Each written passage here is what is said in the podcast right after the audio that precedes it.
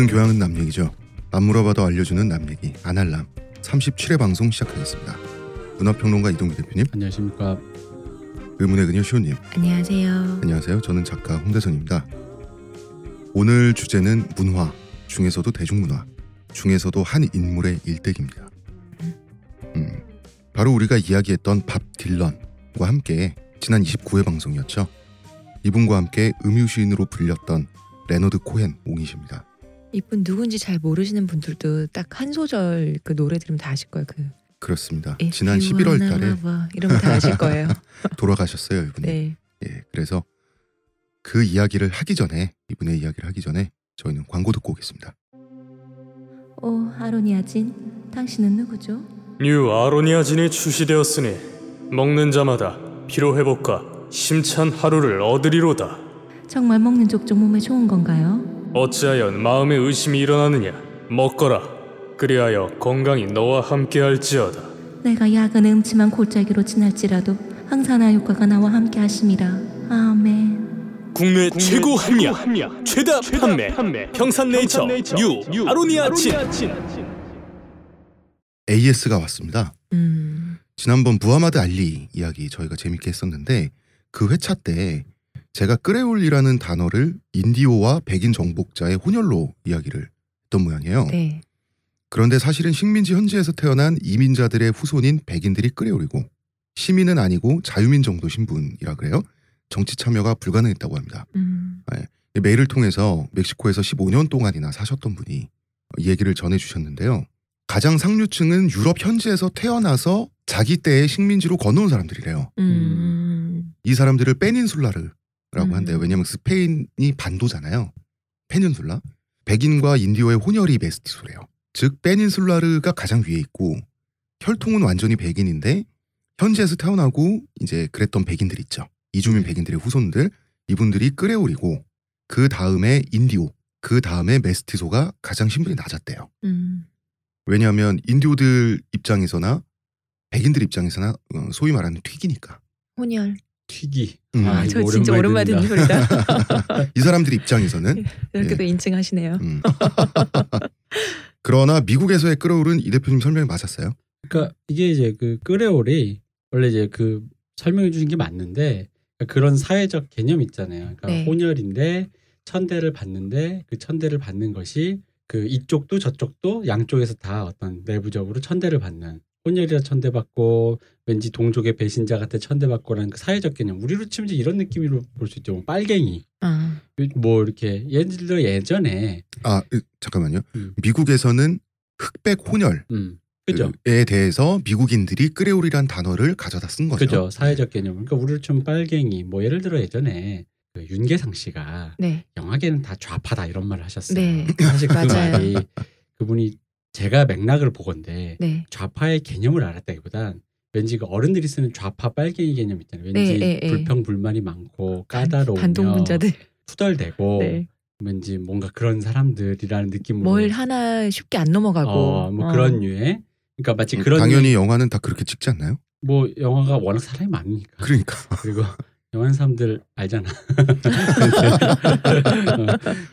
근데 그러다 보니까 이제 그런 이 개념을 이제 뭐라고 전치한다고 해야 되나? 네. 가져와 가지고 아. 그대로 이제 투사하는 경우가 많죠. 그래서 우리도 이제는 빨갱이가 사실은 주체 사상을 신봉하는 음, 음. 적화 통일을 꿈꾸는 사람뿐만 아니라 빨갱이가 뭐예요? 진짜 그게 빨개야 되는데. 저기 광화문에 촛불 나가신 분들 다 어, 네. 누구들 입장에서 빨갱이고 음, 음. 다 빨갱이지 뭐. 그러니까 이제 그런 식으로 전체하다 보니까 미국에서는 그 개념을 가져와서 아마 이제 그 혼혈을 끄레올이라고 아마 했던 것 같아요. 음. 네. 그리고 이민자들의 국가이기 때문에 유럽 현지에서 태어나지 않았다고 차별을 받기가 좀 그렇죠. 그렇죠. 그렇죠. 어차피 이민자들이 세운 음, 국가이기 음, 음. 때문에 그러니까 여기서 바로 그 두 번째 이등 시민 음. 3등까지는 아니고 그게 끄레올이라고 부른다면 그건 이제 흑백 혼혈이 되는 거죠. 근데 이제 음. 미국에서는 제가 알기로 끄레올이 그래도 원래 이 개념보다 많이 순화된 걸로 알고 있어요. 음 그러게요. 예, 왜냐하면 이, 사- 이분들이 주로 남부에 그때도 그 말씀드린 뉴올리언즈나 이런 데가 그러니까 미국 점령지가 아니던 시절에 네. 태어나신 분들이 많기 때문에 상대적으로 청교도가 들어가서 미국에 완전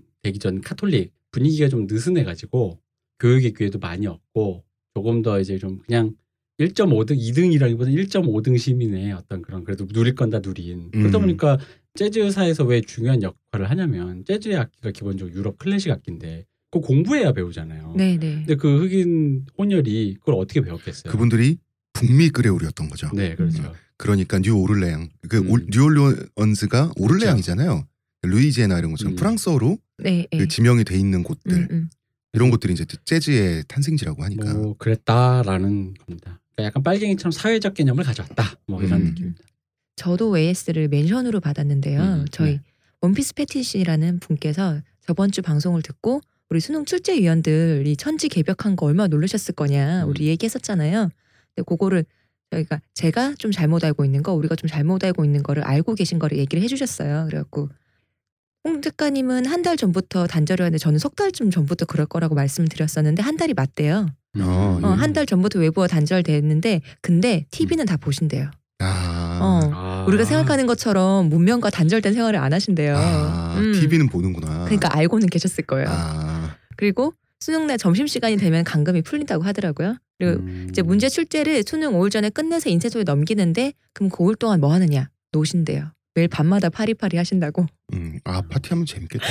그쵸. 어, 선생님들끼리 그쵸. 모여서 스트레스, 그러면 진짜 스트레스 그동안 받은 거다 어, 풀고 빡짝 어, 25일 동안 힘들었다가 그 5일 동안 그렇게 놀고 점심 때 풀려 나오신다고 음, 좋네 5일간 그러십니다. 음. 아마 저희- 이게 이 보안 쪽을 책임지는 그 회사에 다니시나 봐요. 아. 그래갖고 몇 번 해서 본인이 잘 아신다 이렇게 말씀을 주셨어요. 감사합니다. 음, 그렇다고 합니다. 네. 저희 에이스 또 있어요.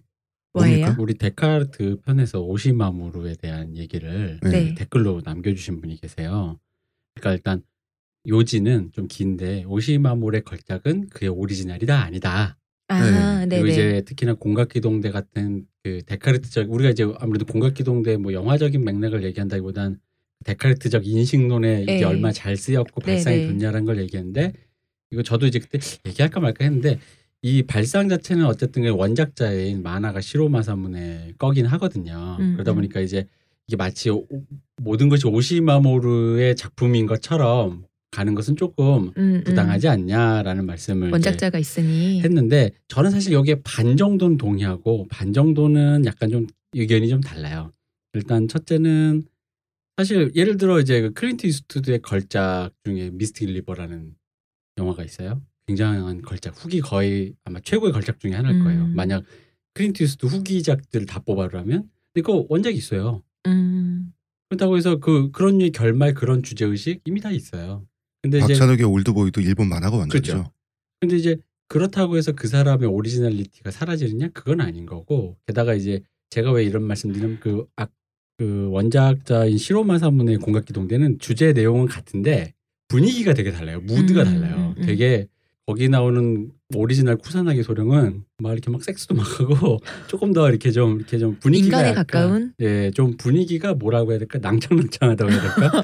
약간 좀 그래요. 어, 근데 이제 되게 엄숙 진지하잖아요. 근데 이제 오시이 마모루의 그 분위기가 그러니까 뭐냐면은 애니메이션인데 전 세계 사람들이 공유하는 영화적인 그 common sense라고 해야 될까? 네. tone and manner? 그러니까 네. 보편적인 영화 톤 있잖아요. 네. 애니메이션은 약간 진입장벽 있잖아요. 음. 어떤 동작이라든가 목소리라든가 음, 이런 음, 애니메이션 특유의 뭐가 있잖아요. 네, 쪼가 네. 있잖아요. 근데 그거가 아닌 영화적인 실제 쪼와 톤을 만들어서 그 특유의 무드로 그 주제를 녹여냈는데 음. 그게 전 세계 사람들에게 그 진입장벽이 낮아진 효과가 있다는 거죠. 음. 그리고 음. 뭐 이제 그분이 주변에 여러 좋은 스탭들이 많았다 그런데 그건 사실 좀 솔직히 말하면 영화를 공부하는 사람 입장에서 보자면 주변에 좋은 인물이 많았다라는 건 그분들 공이 맞는데 결국 그것이 그분들이 좋은 아이디어를 줬을 때 그걸 선택하는 건 감독이거든요. 음.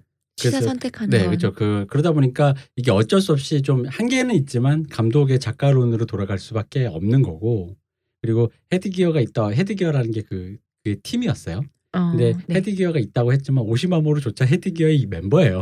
어, 어, 어. 그러니까 그거는 사실 뭐 근데 이제 그것들이 다 이렇게 뭉쳐져서 오시마모르에게 있다. 근데 물론 이제 영화 그 만화를 모르시는 분들에게는 시로마사무네의 그 걸작이 있는데 그 인식의 그 아이디어 자체는 굉장하잖아요. 네. 근데 그걸 먼저 한 사람이 있는데 마치 오시마모레 것인 양 떠드는 건 조금 부당하다라는 것에 음, 이제 음. 이런 말씀에 네, 취지를 네, 네. 남기셨다. 음, 뭐 이런 음, 그렇습니다. 그렇습니다. 모두 그 감사합니다. 멕시코에서 15년 동안 사신 분이 사연도 보내주셨어요. 아, 아, 그래요? 조금 전에 그 말씀 네. 해주신 분께서요. 이분이 좀 고민이 있다고 하는데 이분은 멕시코에 살다가 현재 한국에서 네. 예, 또 대학생활을 하고 계신다고 하는데 지금 학교에서 사회 토론 동아리 회장을 맡고 계시대요. 음. 예, 지금쯤이면 후배에게 회장 자리를 물려주고 애들한테 가끔가다 뭐 밥도 사주고 잔소리도 하고 이런 말하자면 고참이 돼 있어야 되는데 아니 그럼 그 동아리 이름이 사회 토론 동아리예요? 동아리 이름이 뭔지 모르겠어요. 설마, 설마. 이름이 그럴까요? 그래서는 안 돼. 어. 아니 좀, 좀 잠깐 놀랬어. 어, 그래서는 안 돼. 그건 아니야. 내년에도 회장을 하고 있게 생겼대요. 올해 음. 동아리에 신입생이 한 명도 안 들어왔대요. 음. 예, 그래서 도대체 17학번들을 어떻게 꼬셔야 할지 이게 모르겠다고 합니다. 어, 이거 일본 애니메이션 딱 설정이네요. 그러게요. 어, 맞아. 위기를 극복하는. 그렇지. 사회. 토론이라고 하면 무조건 어렵다, 하기 싫다, 인생에 도움 안 된다 이런 의견이 온다고 하고요. 어, 본인은 토론을 할 줄 모르겠다면 나가는 친구들도 있다고 하고 그냥 인문학 사회라는 단어 자체에 학생들이 공포심을 갖고 있다는 생각도 하는데 뭐 이런 고민이 할 수 있고요. 네. 문제는 올해 신입생이 안 들어오면 폐부가 거의 확실시 된대요. 음. 이 동아리가 30년, 40년 됐대요. 오. 그러니까 자기 대에서 끊어먹기가 부담스럽죠. 그렇잖아. 막 7대 독자. 어, 내 대에서 내가 자식을 낳지 않아서. 그래서 어떻게든 심폐소생을 해야 되는 지금 위치에 있는 거예요. 음. 음. 어떻게 하면 좋겠냐. 음, 음, 음. 근데 인문학의 위기는 저희들이 해결해 드릴 수는 없는 노릇이고 그것 때문에 우리도 지금 이러고 있는데. 현실과 책임의 문제가 요체인 것 같아요. 왜 사극에 보면 망해가는 나라의 국왕이 항상 하는 말이 있잖아요. 열조께서 물려주신 나라를 내 대에서 끝나게 됐다. 정말이야. 이건 항상 나오거든. 조상님 부끄러워서 뭐 이런 어. 거 나오겠어요. 내 주거 어찌 베리. 그래서 왜 동양에 보면은 상투를 자르고 죽고 막 그러잖아요. 음. 상투를 잘라서 머리칼로 얼굴을 얼굴을 덮고. 죽고 막 그래요. 아. 조상님을 볼 수가 없다. 그런데 이분도 살짝 비슷해요 느낌이. 생각해 보면 이런 문제가 수도 없이 많고 살면서 한 번쯤은 겪을 법한 얘기잖아요. 그럼요. 책임이 하필 나에게 있을 때 일이 망쳐지면 도망가, 어떡하지? 도망가 고 싶잖아. 어 그러니까 이거 이러면. 모두의 공통된 심정이잖아. 지금 음. 이분한테 중요한 거 인문학의 위기도 아니고 이 사회 발전도 아니고 빨리 신입생 받아서 회장 자리 물려주고 도망가는 건데 음. 안 들어오고 있는 거지. 음. 그러면 그냥 고심 끝에 해체하시면. 그러니까 고심 끝에 동아리를 해체하기로 결심했습니다. 어, 이러려고 동아리 회장했나 자괴감 들고 괴로워 아예 이런 그냥- 상태인데 끊기도록 두지 말고 내가 적극적으로 해체를 하는 거지. 음, 음. 좀 다르잖아요, 이거는. 욕 먹잖아. 아니 그러니까 이렇게 하시는 거야. 일단 이렇게 할게요. 사회 토론 동아리의 네. 해체는 시대의 요구다. 어, 어. 그렇지. 어. 시대가 그걸 원하고 있다. 우리는 흘러가서 끊긴 게 아니고 우리가 직접 내 손으로 끊었다. 인문학이 이건- 뭡니까? 시대의 전혀 요구에 달라요. 그걸 해석하고 적극적으로. 음, 그럼 이제 시대를. 해석해 보니 패부는 시대의 요구에 부응한 결단이다. 그렇지. 그렇죠. 시대를 요구를 해석한 결과. 아, 패부가 아니에요. 절부죠, 이거는. 그래. 아. 어. 패가 아니지. 아, 물론. 내가 내가 끊겠다. 아니 물론 이제 자 어, 살리시. 그거를 네. 이제 그 대선배들 앞에서 얘기를 할 때 술자리에서 음. 아난 일단 시대적 결단이었습니다. 나 그게 궁금해요. 일단 동아리 이름이 뭔지가 일단 여기서부터 일단 우리 컨설턴트를 컨설팅을 좀 해야 돼. 이거 살리는 방안을 좀 생각을 해봐야 되는데 일단 이름을 먼저 궁금합니다. 일단 사회토론 동아리 만약에 이게 이 사회토론 동아리 그대로라면 당연히 아무도 안 오고요. 아, 자, 나 아이디어 하나 생각났어요. 뭐예요? 이거 미소진이라고 욕하면 안 돼. 그 드라이한 팩트예요. 네. 예쁜 여학생 있으면 됩니다. 그럼 남자들 들어와요. 그 예쁜 아. 이 학생 거기 왜 가냐고. 아, 일단 예쁜 어, 여학생 그러니까. 어떻게 합니까? 그러니까요. 어, 연습생 뭐 모르겠습니다. 합니까? 사회토론 연습생? 아이돌 시스템인가요? 어, 사회토론 어. 연습생 해가지고 어, 어, 음. 괜찮다. 일단 이름이 난 궁금하고 일단 거기 사람들 임팩트 있게 이름 프로듀서 11 이런 거 해서 그치 그치 뽑는 거지. 그런 느낌으로 어쨌든 간에 이 시대에 부응하는 어떤 새로운 장명이나 어떤 슬로건도 좋겠다. 뭐 장명을 바꾸기 부담스러우면 일단 거기서부터 시작을 해야 될 것 같고 일단 중요한 건 그런 것 같아요. 사회 토론이라 그러면 저조차도요. 어우 부담스러워요. 슬로건 이런 거 어때? 키베가 있는 부 이런 거. 어 그것도 부담스러워. 헬스나 크로스핏 부를 만들어 가지고요. 같이 당신의 몸매를 책임집니다. 그러면 운동을 해야 되잖아요. 내가 음. 운동을 해야 돼. 하기로 했어라고 마음을 먹는 순간 운동이 아닌 건 다 하고 싶어요. 정말 체육관 가기 싫어요. 아니면은 뭐 쪽지 시험부 이런 거 해서 매일 그러면서 시험 그럼 대신 우리 토론을 하자. 이러면서. 그럼 우리 민주주의에 대한 얘기나 한번 해볼까 하면서 두 시간 세 시간 나갈 거야? 아니 일단 이렇게 여- 해보시는 나게 먼저 탈출할 거야. 그러니까 어떨까 아, 싶은 게 운동만 아니면 좋다니까. 그러니까 이 사회 토론 자체를 하는 거 말고 약간의 우회로를 파는 게 큰 부담이 없으시다면 음. 우회로를 한번 파시라는 거죠. 예를 들어 우리 한 5, 6년 전 한 10년 사이에 인문학이 크게 유행한 이유는 누구 때문이에요? 잡스 때문이잖아요. 스티브 잡스 때문이라고. 근데 스티브 잡스 때문에 유행한 이유가 뭐예요? 자본주의의 총아인 IT계 최고 CEO가 최고 공돌이가. 어 최고 그 여기서 CEO라는 게 중요해. 음. 그러니까 정말 돈을 많이 벌어 성공한 그래서 실제로 스티브 잡스처럼 되게 해주세요라는 기도들. 때문에 어. 그런 자본주의의 총아인 사람이 자기처럼 되기 이런 류의 사고 방식을 갖기 위해서 그런 혁신을 흔히 말하는 애플의 혁신을 하기 위해서 했던 게 인문학적 사고라는 어떤 얘기를 음, 했기 때문이잖아요. 맞아요. 그러니까 결국 뭐야 우리나라에서 인문학이 유행한 이유는 사실 어떤 목이 아니라 취업과 성공이라는 그 돈이 따라와서. 그 뭐야 그 입신혁명의 네. 기반에 의한 거거든요. 그러니까 문제는 그렇게 뭐냐면 따지면 인문학은 7, 80년대부터 위기였죠. 음. 우리나라에서 인문학이 위기가 아니었던 시기는 없네 생각해 보면. 아니 세계가 다 그렇지. 근데 아니 이제- 뭐 지금은 세계도 다 그렇게 음. 됐고. 그러니까 그런 식으로 우회로를 좀 파시라 이거지. 예를 들어 뭐 이력서를 쓸 때 취업에 자소서에 뭐 도움이 자소서에 되는. 도움이 되는 음. 면접 인문학을 알면 면접 면접을 않는다. 견디게. 어. 융복합 시대의 CEO가 되기 위한 어쩌고. 악반 면접관을 압박을 주는 방법. 토론으로 깨보자. 뭐 그렇죠. 이런 거 있잖아. 부셔보자 면접관. 뭐 이런 거 있잖아. 어, 어. 압박 반사 테크닉. 그런 거 식으로 이렇게 우회로를 조금 파시면 이게 이제 마음에 드시면 음. 우회로를 파는 게 부담이 없으시다면 아니 그럼에도 불구하고 사회 토론 동아리야라는 어떤 정체성이 그걸 앞에 전면에 내걸고 싶으시다면 어쩔 수 없는데 절부. 근데 제 생각엔 사회 토론을 그걸 앞에 전면에 내걸시면요 그 이 부서의 운명은 정해져 끝이야? 있다 이 부서는 이미 끝났다 어, 그리고 학기별로 슬로건을 다르게 하는 것도 좋아요. 음, 예를 들어서 이번 학기는 이 주제 하나를 가지고 끝까지 얘기해 보자. 네 라고 해서 주제 자체는 자극적인 걸 할 수 있어요. 음, 그래서 포르노 연구. 그런데 포르노를 합법할 것이냐 불법할 것이냐 이것만 가지고도 고급스러운 모든 게 다 끌어나올 수 있어요. 그리고 나는 그런 걸 좀 여기 사회 철학적인 부분 진짜 그거는. 포르노 이런 연구한다. 연구를 위해서 우리가 봐야 되지 않겠니? 이러면서 너무 많이 봐서 몸이 탈지나요. 토론이고 뭐시고. 아니 왜냐면 저는 이제 학교에서 저희들도 이제 대부분 뭐 영화를 보고 얘기를 하면 어떤 토론이 되죠. 음. 사실 우리가 그걸 토론이라고 명명하지는 않았어요. 우리 그냥 사실 그게 다 토론인데. 어, 구락 간다 그랬지. 네 어, 맞아요. 그냥 밤새 이렇게 떠드는 거죠. 어. 근데 자연스럽게 떠들면서 거기서 감론을박이 있는 상황을 만드는 그게 중요하지. 토론이라고 어떤 또 명명을 해버리고 우리가 이제 거기에 진지하게 뛰어들겠다라고 하면 이분 말씀도 사실 사실은 부담스럽잖아. 음. 토론을 가장한 수다로 빠진다고 하는데 처음에 사회 인문학 토론 동아리라고 해버리니 음. 학회라고 해버리면 이게 지금 말이 동아리지 학회잖아요. 네. 사실 들어가기 싫지. 사실 수다 떨다가 토론으로 빠져야 되는 게 맞는데. 음. 어. 여기 1학년 때 처음 들어가면 이런 거더라는 거지. 중고등학교 때 잘 못 보던 갑자기 개간 뭐 어떤 자 이런 개간지나 써 꽂혀 있고 뭐, 뭐 이렇게 말과 글 뭐 이런 거 보면서 어, 어 이러면서 근데 이런 식으로 돼 있으면 뭐가 있냐면 저도 어릴 때 느낌이 이거 외워야 될 것 같고 이걸 다 음. 일단 다 이렇게 좀 한번 섭렵을 해야 될 것 같은 어떤 음, 그런 음, 느낌 음. 있잖아요. 네. 아, 그리고 사연자분께 꼭 음. 말씀드리고 싶은 거- 게 있는데 멕시코에서 지금 15년간 살다 오셔서 잘 모르고 있는데 네. 한국의 학생들을 말이죠. 한국의 학생들은 책 지겹게 보고 나서 이제 대학교 왔어요. 근데 이분 진짜 멕시코에서 15년을 살았다고요? 예, 네. 그러시대요. 어, 그러니까 이제 어린 시절 성장기를 어, 사시고 또 한국에 와서도 또 스페인어 학과에 지금 음. 다니고 계신다고 하는데 그럼 신입생들 안 오죠. 사회 네. 토론, 독서 뭐 이러면은 이런 느낌이 들어버리면 수능 때까지 진짜 질리게 공부하고 들어왔잖아요. 대학을. 그러니까 내가 우회로를 파는 게 신입생들은 일단 좀 놀, 놀아보고도 싶다고. 음. 프로듀스 CEO. 이게 진짜 모든 걸 은폐해놨어 지금. 어.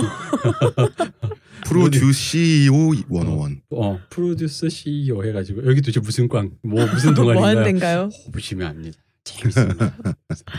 강렬한 서바이벌을 통해 압박 면접을 견디게 해주는 최고의 실전적 동호회. 면접관을 압박하게 해주마. 음, 이렇게 뭐 꼬시는 거지. 아니, 그러니까 우회로를 파세요. 나는 진짜 그런 그게 좋은 것 같아. 그게 저도 잘 어, 맞을 것 같아요. 몸도 튼튼, 뭐 운동부는 몸도 튼튼, 마음도 튼튼인데 그걸 어떻게 이제 뭐 이렇게 하느냐에 따라 달린 거고. 사실 뭐 사회 토론이라고 해버리면 모르겠어요. 그 분위기 자체가 학교 분위기가 좀 그 당시 이제 그 어떤 시기마다 트렌드가 있으니까 트렌드에 따라 뭘 좀 섭렵해 보고 싶은 사람들이 많은 학구열이 높은 그런 분위기는 모르겠는데 뭐 아, 요즘 같은 분위기엔 서로 대학생들 바쁘잖아요. 취업 준비도 음. 1학년 때부터 준비한다면서요. 네, 그렇다더라고요. 네, 고1 때는 벌써 고등학교 들어오면 수능 준비하고 대학교 들어오면 취직 준비하고 수능 준비를 무슨 초등학교 때부터 시킨다는데 음. 그러니까 학원에서 바쁜데 그럼 거기에 뭔가 도움이 될 것 같은 느낌으로 이렇게 일단 아. 우회로를 하는 거죠. 이걸 뭐라 그러지 옛날에 저기 아까 나왔던 빨갱이적 무슨 방법론 있잖아요. 이거 뭐어 그건 모르겠고 그냥 간단하게 낚시라고 하죠. 아니, 낚시 말고 왜 우리 저 그리고 이제 아니 내 마음의 빨갱이 죄책감을 쓰는 아주 덜어주는 나쁜 말 있잖아. 이거 뭐 있었는데 뭐뭐 뭐, 사구체? 뭐 뭐랬지 이게 적색화인가 뭐 하여간 그런 게 있어요. 뭐지 뭐였더라 하여간 뭐 그런 게 있어요. 이런 그런 류 단어는 기억이 안 나네. 그런 느낌으로 서서히 물을 들여가면 된다. 어, 네. 아니 왜냐면 이게 그 사회 토론이라고 해서 좀 무겁긴 하지만 구라를 깐다고 생각하고 자기 생각을 남들과 교환한다고 생각하면 되게 재밌긴 해요. 뭐 하나 그게 영화든 하다못해 신문 기사 하나만 봐도 막 이것저것 한 얘기하는 게 재밌거든요. 음. 그러니까 음. 그런 거에 맞들이기만 하면 좋아할 거라고 나는 생각해요. 싫어하는 사람이 그렇게 그렇죠. 어. 그리고 회장 자리를 물려주고 얼른 탈출하시라고. 음, 맞아. 음. 빨리 탈출 버튼 누르 누르셔야 되는데 일단 나는 다 했다. 뭐 이런 느낌으로. 네. 한 명이 들어와서 걔한테 회장직도 주고 총무직도 주고 다 주고 자기는 탈출 거- 이럴 수도 음. 없을 거 아니에요. 가능하죠. 그 슬림덩크에 정대만이 울면서 하는 거. 선생님 토론이 하고 싶어요. 혼자. 그러니까 두 명이 들어와야지 하- 이게 유지가 되는데 한 명이 들어와서 거울 보고 얘기할 수도 없고 어 한 명도 토론할 수가 있네. 어떻게? 거울 보고. 나처럼 심심이랑? 이분은 뭐 저희가 해결해 드릴 방법이 사실 사회토론 동아리 이 말 들었을 때도 이미 아 이건 별로 답이 없다. 우회로 파세요 진짜. 네. 의외로가 딱 좋은 것 같아요. 음. 어. 프로듀스 CEO 추천합니다. 이게 이렇게 사람을 끌으려면은 끌어들이려면은 매혹적이어야 되잖아요. 음. 매력적으로 보여야 되잖아요. 진짜든 아니든. 그 왜 그거 그 하버드 대학 그 강의 그거 저스티스 그런 어, 것처럼 그러니까요. 그게 딱 앞에 이렇게 뭔가 이렇게 그러니까 그런 참신한 카피가 있- 있어야 된다. 있어 보이든지 어 정의란 아니면은 무엇인가? 음. 어, 확 이렇게 매력적으로 뭔가 이렇게 나를 끌리게 만들어야 되니까 음. 그런 걸 한번 잘 찾아서 어필을 해보시는 게 마이클 샌더스죠. 그 교수가. 네. 그 교수가 정의란 무엇인가란 그 그게 원래 자- 강의 제목이기도 하잖아요. 그렇게 지은 이유에 대해서 밝힌 적이 있어요. 뭐라 사람들은 누구나 음. 자기가 정의롭다고 생각한다. 우리 전번에 얘기했던 누구나 상식적으로 생각한다는 그렇죠. 것처럼 자기 정의를 재확인하기 위해서 음, 그걸 수강, 수강한다는 거예요. 음. 아. 학생들이. 그렇지. 업자시네. 그렇죠. 아니 그러니까 그 제목 자체가 훌륭한 낚시인 거죠. 역시 낚시도 그러고- 하버드급 되면 역시 어. 또 그러게요. 전 세계적으로 그러고 하시네. 나서 사실 네 정의가 틀린 것 같은데 한번 말해봐 하면은 자기가 말하고 나서도 뭔가 불충분하잖아. 음. 그러니까 자기 공백을 메꾸기 위해서 한 번 말하면 열정적으로 그 말을 하게 된대요 학생들이. 어, 홍 작가님 그 말이 지금 가장 도움이 되는 얘기인 것 같아요. 음. 지금 이분한테. 그래요? 네, 이분도 그런 식으로 하면 좋을 것 같은데 방금 말씀하신 것처럼 낚시의 어떤 낚시라고만 말하면 좀 추상적인데 방금 말씀하신 것 들으니까 그러니까 자기 생각이 음. 있고 느낌이 있는데 책을 읽은 게 많이 없다 보면 말하다 끊기죠. 그쵸? 자기가 다 말을 못했어. 그러면 말씀하면서 지거나 혹은 아쉽거나 하잖아. 음, 그러면 그때 책 읽어요 사람은 벌충하기 위해서. 그런 것도 몸을. 단련하지 않을까? 내 때려줄 거야 이러면서. 전 돈 모을 거예요. 사람 쓸 거예요. 음. 다 각자 방법이 이렇게 다릅니다. 자, 이렇게 대단한 분들과 같이 방송을 하게 돼서요. 제가 언제나 기쁜 거 아시죠? 그럼요. 자, 이제 오늘 이야기 들어가 어, 보도록 이거 끝난 이러고 거야? 끝나면 어떡해. 끝난 거야? 끝난 거잖아. 정리. 자 정리. 정리해요. 한 줄 정리 잘하잖아. 우회로를 파세요. 아, 낚으세요. 고급 낚시하면 되죠. 낚시가 꼭 나쁜 건가요? 아이디어 하나 한두 개만 줘 드려봐요. 뭐 상식을 나는 말하는 사람들. 그러니까 뭐 이런 거. 마이클 샌더스 뭐 이런 것보다도 정의란 무엇인가. 사실 우리나라 사회 자체가 지금 젊은 층들이 불의하다고 생각을 하는데 음. 정의란 무엇인가 좀 너무 멀고 저는 가장 현실적인 거는 대표님께서 말씀하신 음. CEO 어쩌고 하는 걸로 낚는 거 있죠. 나도 그게 마음에 들어. 어, 프로듀스 CEO 음. 101명만 받습니다. 101명이나 아니 딱 101명만 받습니다. 저희는. 어, 딱 101명만 음. 받습니다. 그 중에서 학기가 끝나면 무조건 11명으로. 나머지는 그러니까 다 지금 융복합이라는 게 들어온 게 3명이. 융복합이라는 게 지금의 젊은이들에게 스트레스와 공포를 줘요. 음. 공부만 잘하면 되는 줄 알고 공부만 했는데 이문학적 교양도 있어야 되는데 그 뭔데? 고민할 기회가 없었잖아요. 한국의 젊은이들이. 그러면은 그 뭐 그런 게 없으면 회사에서 성공 못 하고 승진도 못 하고 CEO도 못 된대. 이번에 그럼- 샘표 그거 못 보셨어요? 젓가락질을 잘하면 돼요. 아, 진짜? 그 무슨 젓가락? 소리야? 신입사원 그거 하는데 젓가락질 이렇게 하는 거 있잖아요. 네. 그거를 신입사원 했었어요. 아, 그걸 또 진짜? 자랑스럽게 보도자료 뿌리셨어요. 음, 어, 나는 100% 떨어졌다. 그거 안 해. 100%둘 다 떨어져요 여기. 아, 대표님 X자죠? 나 X자죠. 저도 X자입니다. 네, 어. 두 분 탈락. 넌 아버지의 사랑을 느끼는 순간입니다. 네. 샘표 어, 안 사 먹겠어. 그러시면서. 우회로 파세요. 네. 네. 꼬십시오. 자 이제 우리의 레너드 코엔 이야기를 한번 해볼까요? 1부에서 레너드 코엔에 대한 얘기는 이분이 문학도에서 뮤지션이 되기까지를 다룹니다. 음. 음. 오늘은 지난 29회 밥 딜런의 삶과 문학을 이야기하고 나서 이제는 레너드 코엔이 남았다는 이야기를 저희가 하게 됐어요. 그죠? 레너드 코엔도 노벨상 물망에 똑같이 올랐던 분이고 올해 11월 7일에 향년 82세로 암투병을 하다가 사망을 하셨어요. 그래서 올해가 가기 전에 이분의 이야기를 하려고 했고 밥 딜런과 함께 영어권 대중음악에서 문학성에 있어서 네. 가장 그 높은 위에 있는 음. 쌍벽으로 알고 있어요. 뭐 그렇죠. 그리고 이분의 작사가로서 이분에 대한 영어권의 평이 최상층에 있는 지배계급 음. 이런 평이 있더라고요. 지배계급. 지배계급이다. 어떤 그런 문학성에 있어서 압도감을 주는 그런 이미지 였던 것 같아요. 그두 사람은 어떤 느낌인가요? 으뜸과 버금 정도로 알고 있으면 되나요? 우리가 보아오는 팝의 역사라는 게 짧은 역사다 보니까 계속 뭔가 혁신의 역사예요. 되게 단순한 형식의 양식의 음악, 블루스나 그런 음악에서 나와가지고 뭐 포크도 있고. 네 그렇죠. 굉장히 단순한 양식들이 이제 원래 이제 유럽에서 개발되어진 수많은 복잡한 그런 음악적 양식들과 만나서 다시 한번 더막 진일보하고 혁신하는 와중에 이제 그 와중에서 수많은 혁신가들이 음악적으로 근데 이제 그 중에서 이 두 분은 이제 그런 어떤 가사 가사 중심의 음악에서 가사를 어떻게 쓰느냐라는 지점을 이제 어떤 뭐랄까 보여준 사람 차- 후세들에게 음. 그래서 굉장히 중요하죠. 왜냐하면 가사라는 게 특히 가사라는 것을 노래 가사라는 것을 이 수준까지 쓸 수 있다. 그렇죠. 이런 걸 보여준 거죠. 가사가 이게 참 재밌었던 표현이 뭐가 있냐면 그 제가 알고 있는 이제 음악을 했던 친구가 이런 얘기를 하더라고요. 그러니까 그 가사를 쓸 때 자기가 제일 고민되는 순간이 결국 그거래. 가사를 자꾸 쓰지 않고 지으려 그랬더래. 어. 음. 자꾸 이제 뭔가 자기적인 거야. 내 안에 충동한 욕망과 뭐 이런 식으로 이제 글을 음. 지으려고 그러는 거지. 음, 음. 근데 이제 원래 좋은 글과 좋은 시는 언어들이 쉽잖아요. 네. 또 근데 이제 그럼에도 불구하고 또 보편적인 감정을 끌어내잖아요. 그 우리 같은 사람들이 그 쓰다 보면 알시겠지 일기장에 한번 써봤잖아. 뭔가 그리고 좀 한번 좀 있어 보게 쓰려 그러면 안 돼요. 점점 산으로 가잖아 말이. 네, 그렇죠. 어, 자기가 알고 있는 단어들이 다 동원되면서 그럼요. 예. 그러니까 이제 그런 측면에서 어쨌든 영미권에서도 게다가 이제 저는 예전에 그런 얘기 들었어요. 이건 잘 저는 몰라요. 제가 영어를 짧아가지고 근데 영어를 하시는 분께서 얘기하기를 영어라는 단어가 공용어고 굉장히 네. 사람 많은 사람들이 쓰다 보니까 한국말처럼 복잡한 그런 식으로 이렇게 말을 말꼬리라든가 음, 말어미라든가 이런 식으로 막 발전되지는 않았다. 음. 그래서 오히려 영어 자체가 심플하기 때문에 영어 그 심플함 가지고 어떤 조어를 만드는 게 쉬우면서도 어렵다라는 거지. 음. 어, 음. 지금 말씀하신 거를 조금 확장을 시켜 보면 흔히 영어권에 음.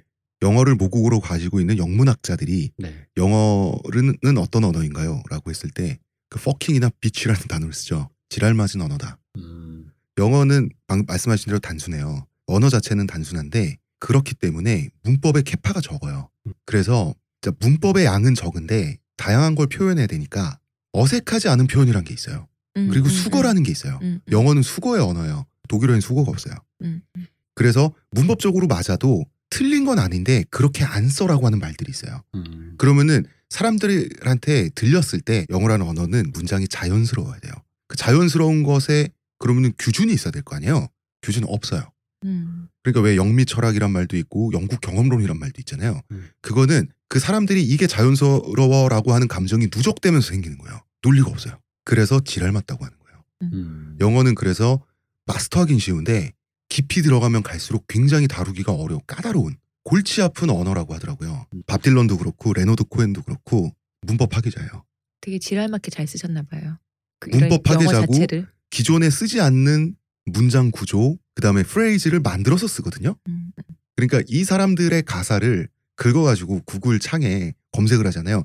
그 문장이 있는 노래 있죠. 네. 노래 가사밖에 검색이 안 돼요. 어. 영어는 구문상 그럴 수가 없는 언어거든요. 그런데 어색하지 않아요. 이걸 만들어내는 사람들이었던 거예요. 음. 이제 저희가 저번처럼 레너드 코헨 옹의 노래를 번역해 왔어요. 음, 음. 직접 번역을 해와서 하나씩 하나씩 들려드릴 건데 어, 그러면서 확인하실 수 있을 거고요. 저번과는 구성이 좀 다르게 있어요. 밥 딜런 옹 같은 경우는 1부에선 삶을 얘기하고 2부에선 음악 세계를 얘기하면서 네. 가사를 저희가 풀었는데 이번에는 이 사람의 인생을 따라가면서 그때그때 작곡했던 노래들을 저희가 들려드리도록 하겠습니다. 레너드 코엔 이분은 1934년 가을에 캐나다 퀘벡주 몬트리올에서 몬트리올 중에서도 몬트리올 원래 이 동네가 프랑스 쓴 동네거든요. 퀘벡주가 음, 음, 음. 네. 그런데 이 몬트리올에서 특이하게도 영어 사용 지구에서 태어나요. 음. 중산층 유태인 가정에서 유대인입니다. 또 유태인입니다. 네. 이분도 발모인입니다. 발몬입니다. 풍성 유태인입니다. 네. 그런 소위 말하는 유태인 코라고 하는 음, 특유의 음, 매부리 코는 전형적으로 갖고 계신 분이죠. 이분 사실 되게 알파치노 닮지 않았어요?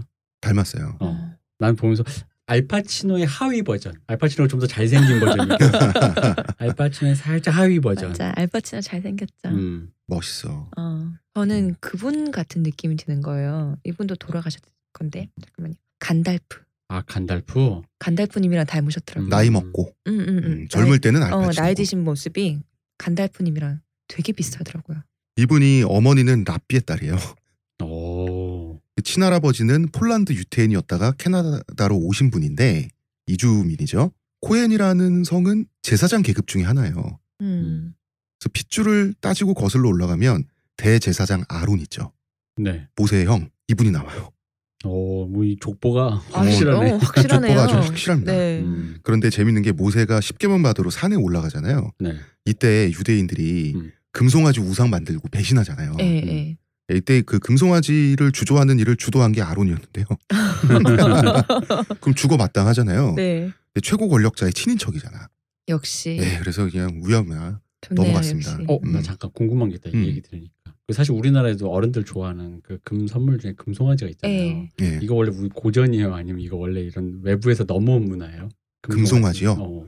오 생각해 본 적 없다. 고전일 것 같아요. 왜냐면은 우리나라에서도 소는 굉장히 중요한 음. 거잖아요. 그래서 왜 그 거북이나 아 그런데 이게 확- 소나. 이거는 확실하게 얘기를 해야 될 것 같은데 금으로 송아지 모양을 주조해서 음. 정말 보관을 했어요? 음. 아 그랬어요? 어. 아니 그러니까 난 금- 나는 그 금이라는 게 음. 송아지가 워낙 귀한 존재다 보니까 음. 금자를 음, 붙여가지고 금송아지 어, 이렇게 수식하는 거라고 나는 생각을 근데- 했었지. 근데 왜 실제로 금으로 있- 조그맣게 아, 만들어갖고 있구나. 어, 뭐 나는 금두꺼비 뭐 황금. 열쇠처럼 그지 금두꺼비 음. 같은 그런 네네 것처럼. 그거를 음. 송아지로 한 거 아닐까요? 음. 음. 우리도 귀한 거니까. 그런가? 음. 그러니까 모르는데 뭐. 음. 갑자기 또 허경영 대표님 생각나고요. 왜? 차 위에다가 금 송아지 그거 아 그래요? 어그 모형 달아놓고 다 황소 어. 모형 해갖고 어, 하시잖아요. 지금도 옛날에 그러신가요 그랬습니다. 모르겠어요. 옛날에. 어. 음. 네. 금송아지를 에쿠스 위에 올려놓고 어, 어. 다니면서 황소 모형을 거의 차만큼 큰 거를. 이분 할아버지가 레너드 코헨의 할아버지는요 캐나다 최초의 유대인 연합회를 창립한 초대 회장이에요. 음. 거기다가 제사장 가문이죠. 유대인들 중에서도 아주 보수적인 동유럽계 유대인 가정이에요. 아버지는 폴란드 쪽, 어머니는 리투아니아 쪽. 어린 시절이 아주 종교적이었을 수밖에 없죠. 음. 이것이 이 사람의 음악의 주된 뿌리를 이루게 됩니다. 굉장히 종교적이고 이 신과의 대화를 이 가사에 넣게 되죠 많이.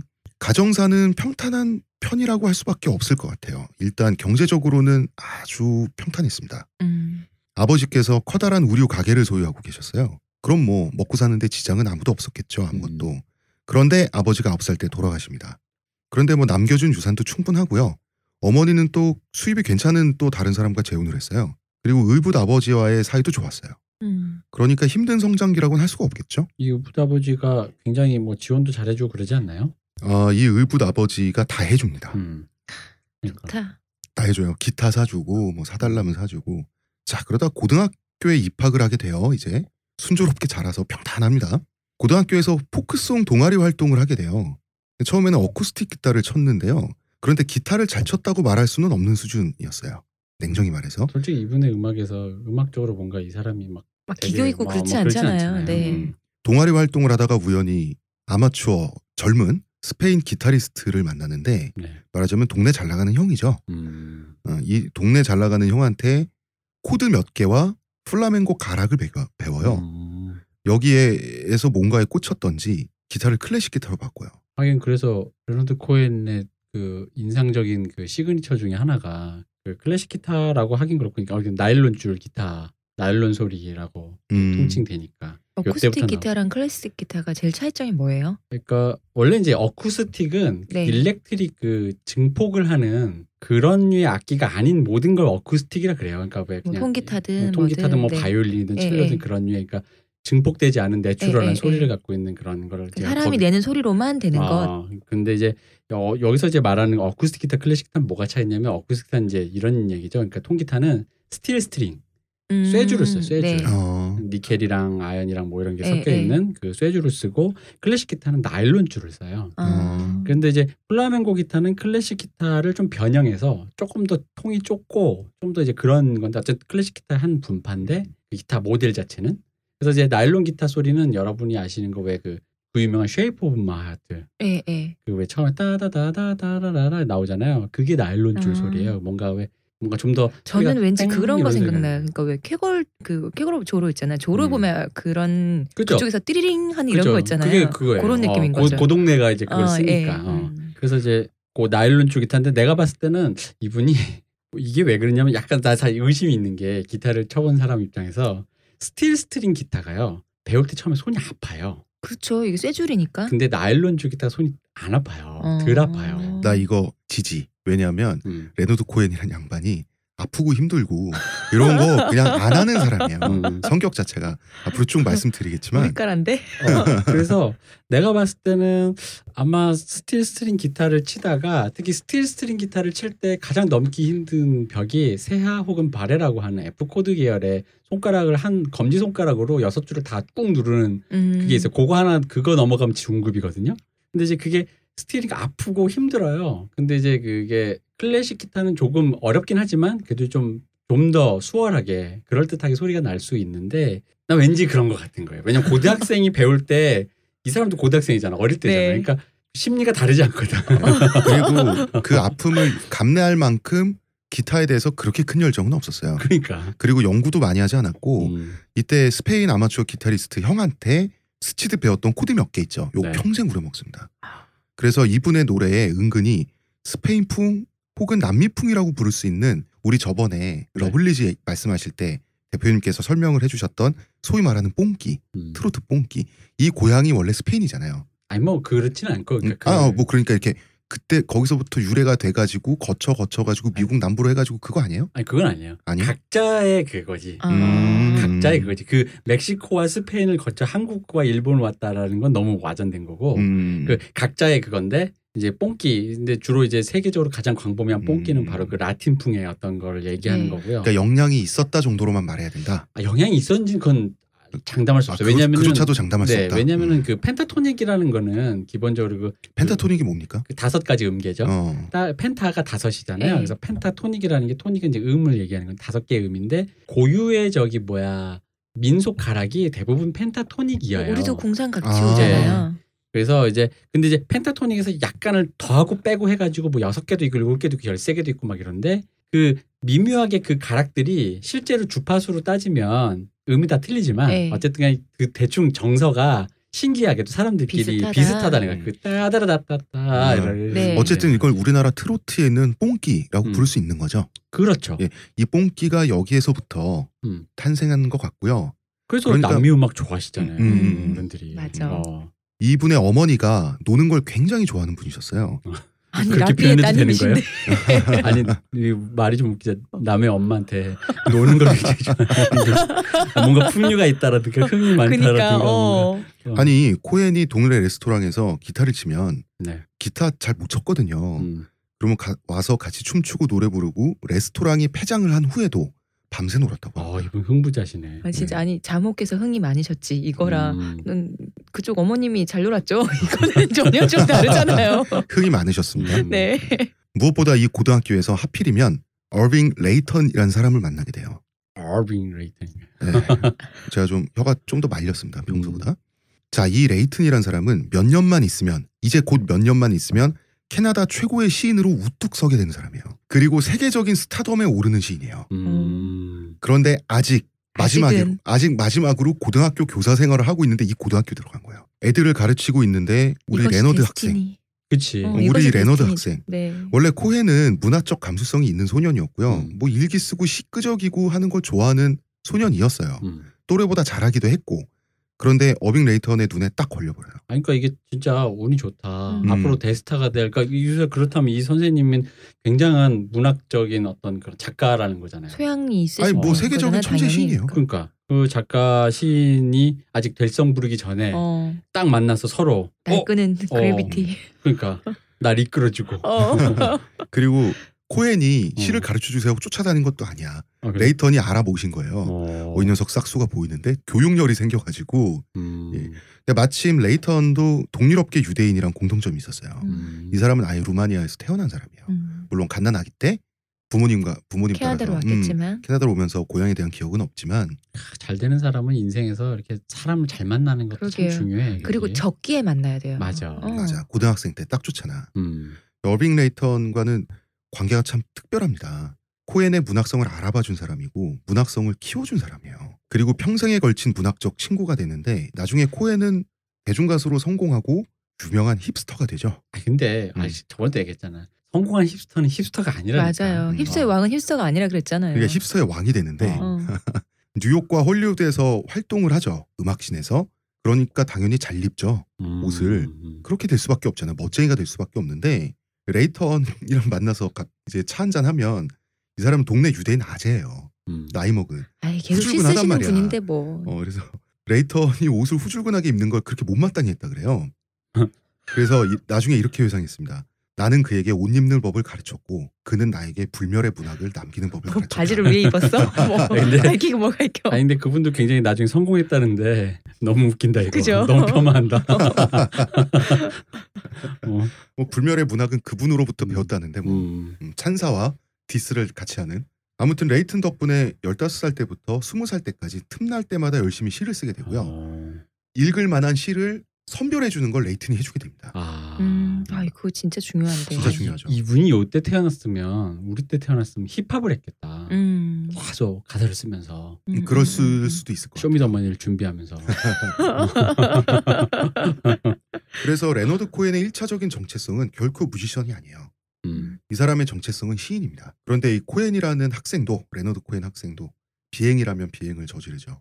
뭐 어느 정도. 어, 좀 묘한 평범하면서도 좀 묘해요. 몬트리올의 유흥가가 생 로렌 거리예요. 여기에 가면 배추무들도 있고요. 호주들도 구경할 수 있고 술집에서 사람들 레슬링하고 싸우고 도박하고 하는 걸 낀 게 아니라 관찰하면서 보면서 밤을 새웠다 그래요. 기본적으로 시인은 음. 남의 모습, 사물과 사람을 관찰하고 그 모습의 이미지를 훔쳐오는 사람이죠. 네. 이 짓을 한 거예요. 음. 엄마도 필 받으면 밤새 놀았다고 하시는 분이니 아들이 매일 외박하는데 그러려니 했대요. 근데 코에는 기본적으로 이제 시인 기질이 있는 데다가 그러니까 난리통 안에 있는 걸 좋아했지만 난리통을 보는 걸 좋아한 거죠. 음. 음. 그래서 밤새 사람 구경을 하는데 가만히 보고 있을 순 없잖아요. 음. 어디 앉아서 뭐 했겠어요. 커피와 담배. 음흠. 음, 고등학생 때부터 밤새 담배를 피면서 골초가 됩니다. 그 목소리가 다 그 덕에 그러니까 갈고 닦인 내 거거든요. 말이 맞았잖아. 음. 이 사람 암으로 죽어가면서도 마지막 앨범 자켓 있죠. 네. 앨범 자켓 오래 나왔고 오래 돌아가셨는데 손에 담배 들고 있습니다. 그러니까 내가 그 목소리 나오려면 그때 그 얘기 했었잖아요. 어, 제떨이에다가 이렇게 위스키 부어가지고 마시면 된다고 이렇게 휘휘 저어서 누구시 나와 바로 탁탁 털어서. 이 요만한 그왜 배달통 같은 거 있잖아 엽기 떡볶이 같은 거 시키면 오는 통 있잖아요 예, 그걸로 예. 한달 동안 꽉 담배를 채워서. 그냥 꽉 채운 다음에 거기다 이제 위스키 부어가지고 그대로 삼켜 어, 말만 들어도 싫다. 이런 목소리 나와 어, 그 옛날에 싫다. 50대 군인들이 하던 거잖아. 아 근데 실제로 진짜요? 요 비슷한 거 옛날에 아, 그 충성 충성 맹세한다고 그 자기가 충성 맹세하는 자기 상관 있잖아. 음. 상관이 피운 잿더리 그 피워서 남은 잿더리 재 있지. 거기다가 위스키를 부어서 원샷을 하는 걸로 그 충성심을 보여주는. 하나도 안 충성스러워 보이는데. 그리고 실제로 옛날 가수 중에 뭐 몇몇 분 이 정도 수준은 아닌데 약간 이제 목을 상하게 하려고 막 이렇게 술과 담배를 좀 심하게 하셨다 이런 것도 많았어요. 음. 음. 그거 뭐 판소리 하시는 분들이 음. 그 소리 목을 일부러 망쳐야지 그 소리가 나오니까 음. 똥물 먹고 그 근데 고행을 그걸 했잖아요. 먹으면은 목이 망가져요? 아니 망가진 걸 치유하려고 먹는 거 아니었어요? 아 그런 거였다. 어. 아 근데 어. 그것도 망가뜨리는 거의 일부였대요. 치유 겸 잘 모르겠네. 그런 식으로 해서 그 목소리 톤을 다운시키는 제가 거라고 물어보고 하더라고요. 오겠습니다. 제 주변에 아는 판소리 하신 분 있으니까. 계시나요? 네. 아 예, 그럼 좀 어. 물어봐 주시고요. 하여튼 이런 허스키한 보이스를 가지신 분들은 거의 가수분들도 골초인 분들 많더라고요. 음. 남녀 이- 불문. 커피 마시고 밤새 음. 밤새 담배 피우고 하면서 또 특별한 경험을 하게 돼요. 항구 도시의 노동자들이 밤을 불태우러 오는 곳이란 말이에요. 음. 생 로렌이. 그런데 우수에 젖은 잘생긴 새님이 잘생겼어요. 음. 고등학생 때 잘생겼어요. 정말 이쁘게 생겼었어요. 잘생긴 새님이 우수에 젖은 눈으로 커피와 담배만 축내고 있으니까 음. 이상하잖아. 쟤 누구지? 그렇지 술은 안 먹고 음. 항상 보여 거기에. 너 뭐 하는 놈이냐? 뭐라 그랬겠어요? 저는 시를 쓰는데요. 깨잖아. 겁내 생뚱맞았을 것 같아. 그래서 그럼 한번 읊어볼래?가 되는 거예요. 너 얼마나 잘 쓰는지 보자. 이런 과정에 의해서 왜그 미국의 조그만 standing 코미디 하는 그런 클럽 같은 것처럼 음. 그 카페 같은 데인데 테이블이 곧 관람석이 되는 형태의 그 작은 클럽들 있죠. 네. 여기서 아예 자작 신앙송을 하게 됩니다. 거기서 물병 맞고 이러는 거 아니야? 그건 모르겠어요. 여기서 문학성을 유지하면서도 노동계층도 쉽게 알아들을 수 있도록 시를 가다듬는 훈련이 돼요. 음. 이게 나중에 대중막가로 성공하는데 지대한 영향을 끼치게 됩니다. 그죠 아까 우리 얘기했던 그 되게 보편적이고 그런 언어들 되게 쉬운 언어들 음, 속에서 음, 음. 특별한 감정들을 고양시키는 방법들을 연마했다 뭐 이렇게 생각하면 될 것 같네요 그죠 예. 그러다가 대학을 가는 데 있잖아요. 맥길 대학교라는 학교에 진학을 해요. 음. 급속도로 인지도가 올라가면서 고등학교 교사에서 또 이제 대학 교수로 그 스카웃돼서 가요. 음. 음. 간 곳이 레너드 코엔이 입학하게 되는 맥길 대학교에 같이 가는 거예요. 음. 일부러 같이 간 거 아닐까요? 그랬던 이거 것도 bromance 같아요. 네. 고등학교 생활과 대학 생활을 죄다 이 사람 밑에서 하게 되는 거예요. 딱 대학교 입문 입학식 딱 들어왔더니 어서 와 brother 이러면서 담배 피면서 기다리고 있었던 선생님이. 기다리고 있었어. 어. 대학에서 토론 동아리에 들어가는데 아예 회장이 됐다고 합니다. 어 토론 동아리 들어간다고? 예. 어 이분 이분이 들어가네. 어. 역시 말발은 좋았던 모양입니다. 어. 이때부터. 그러다가 공부는 대충 하죠. 이분은 공부를 정말 열심히 안 했더라고요. 기본적으로 뭔가를 열심히 고행하면서 하는 타입의 사람이 아니에요. 이분은. 그러면서 시를 썼는데 캐나다의 유명한 문학 경시 대회에 시 두 편을 출품해요. 그리고 수상을 합니다. 음. 수상자 자격으로 문학 잡지에 시를 투고 하는데요. 마침 이 잡지 편집장이 누구였겠습니까? 또 그분이에요? 선생님이세요? 예, 어빙 레이턴입니다. 이분 가는 데마다 나타나. 의심스러운데 선생님이 어. 기다리고 있었어. 그러니까. 솔직히 이거 인맥발이 아니라고 말할 수는 없을 것 같아요. 어, 그러니까. 우리 저번에 다자이 오사무 특집 얘기했을 때 있죠. 음. 일본도 이때 당시 문학이란 게 진짜 인맥에서 자유롭지가 않잖아요. 그치. 음, 우리나라도 그렇고. 그러면 이 저기 어빙 레이턴이 예. 흔히 말하는 이 시를 딱 투고했는데 주례사 평론을 써주면서 아 정말 훌륭한 어떤 하나의 천재적 젊은 그 뭐야 문제가 탄생하였어요 막 이러면서 막 이렇게 막한막한 한 거죠. 그랬습니다. 음. 천재가 나타났다면서 6년이나 알고 지내던 그러니까 학생한테 이런 신예가 어디서 나온 거냐 이러면서 니 밑에요. 호들갑을 떨면서 장문의 평론을 또 쓰거든요. 누가 키웠는지 몰라. 어. 이러면서 아 그 유명한 주례사 평론이 이런 거군요. 음. 그런데 다른 사람으로부터도 문학성 인정받았습니다. 음. 시를 굉장히 잘 쓰는 사람이 맞았던 거예요. 음. 그래서 대학을 졸업합니다. 가장 먼저 뭘 했냐? 1년 동안 그간 써온 시를 묶는 작업에 들어가요. 음. 그래서 출판을 해요. 시집 제목이 재밌습니다. Let us compare mythologies. 우리 신화들을 한번 비교해 봅시다. 제목 잘 져요, 이 사람. 그런데 정식 출판은 아니고요. 음. 자기가 다녔던 맥길 대학교 출판부에서 찍어낸 시집이에요. 음. 그러니까 정식 상업 발매작이라고는 할 수 없죠. 좀좀 그렇죠. 일종의 음. 등단은 아니다. 네. 음. 이첫 시집을 의붓 아버지에게 헌정했습니다. 오. 저는 처음에 어 돌아가신 친아버지가 아니라 왜 싶었는데 생각해보죠. 의붓 아버지가 학비 대줬죠. 음. 생활비 대줬죠. 기타값까지 다 대줬어요. 심지어 생로렌 거리가 자기는 마음에 든다고 아예 거기서 자취를 했거든요. 그 돈도 의붓 아버지가 다 대줬어요. 음. 아니, 돈도 돈인데 일찍부터 또 어릴 때 청소년기 때부터 이미 아버지가 됐잖아요. 또잘 그렇죠. 지냈다고 하니까. 음, 코엔이 최소한의 양심은 있었던 모양입니다. 그리고 음. 로스쿨에 진학합니다.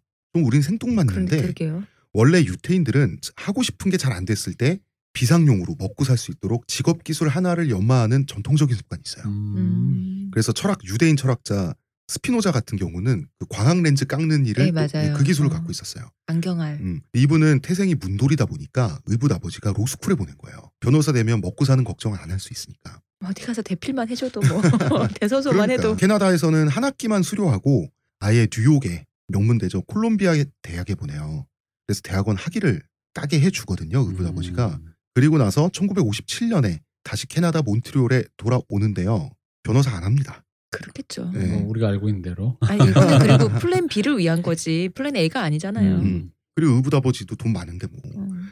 자기가 좋아하는 생 로렌 거리에 다시 와요. 여기서 무려 4년간 시를 씁니다. 어. 허드렛 일 알바도 하긴 했어요. 그런데 이건 재미로 한 거고 생계 자체는 의붓아버지가 책임져 줬어요. 그래서 역시- 좋은 사람이다. 혹시 우리 방송에 어떤 그 남 얘기할 때마다 이 서사는 거의 고정인 것 같아요. 어, 누군가가 어, 어. 먹고 사는 어떤 거를 항상 이렇게 좀 안정적으로 해줘야 그의 철학이든 뭐 업적이든 뭐가 나오더라. 문학이든 뭐든. 음. 역시. 우리 저번에 데카르트도 네. 다자요사무드. 하루에 맞아. 10시간씩 자면서 그러니까 다자요사무드 막 형들이 막 해주고 집에 아버지가 해주고 막 그랬었잖아요.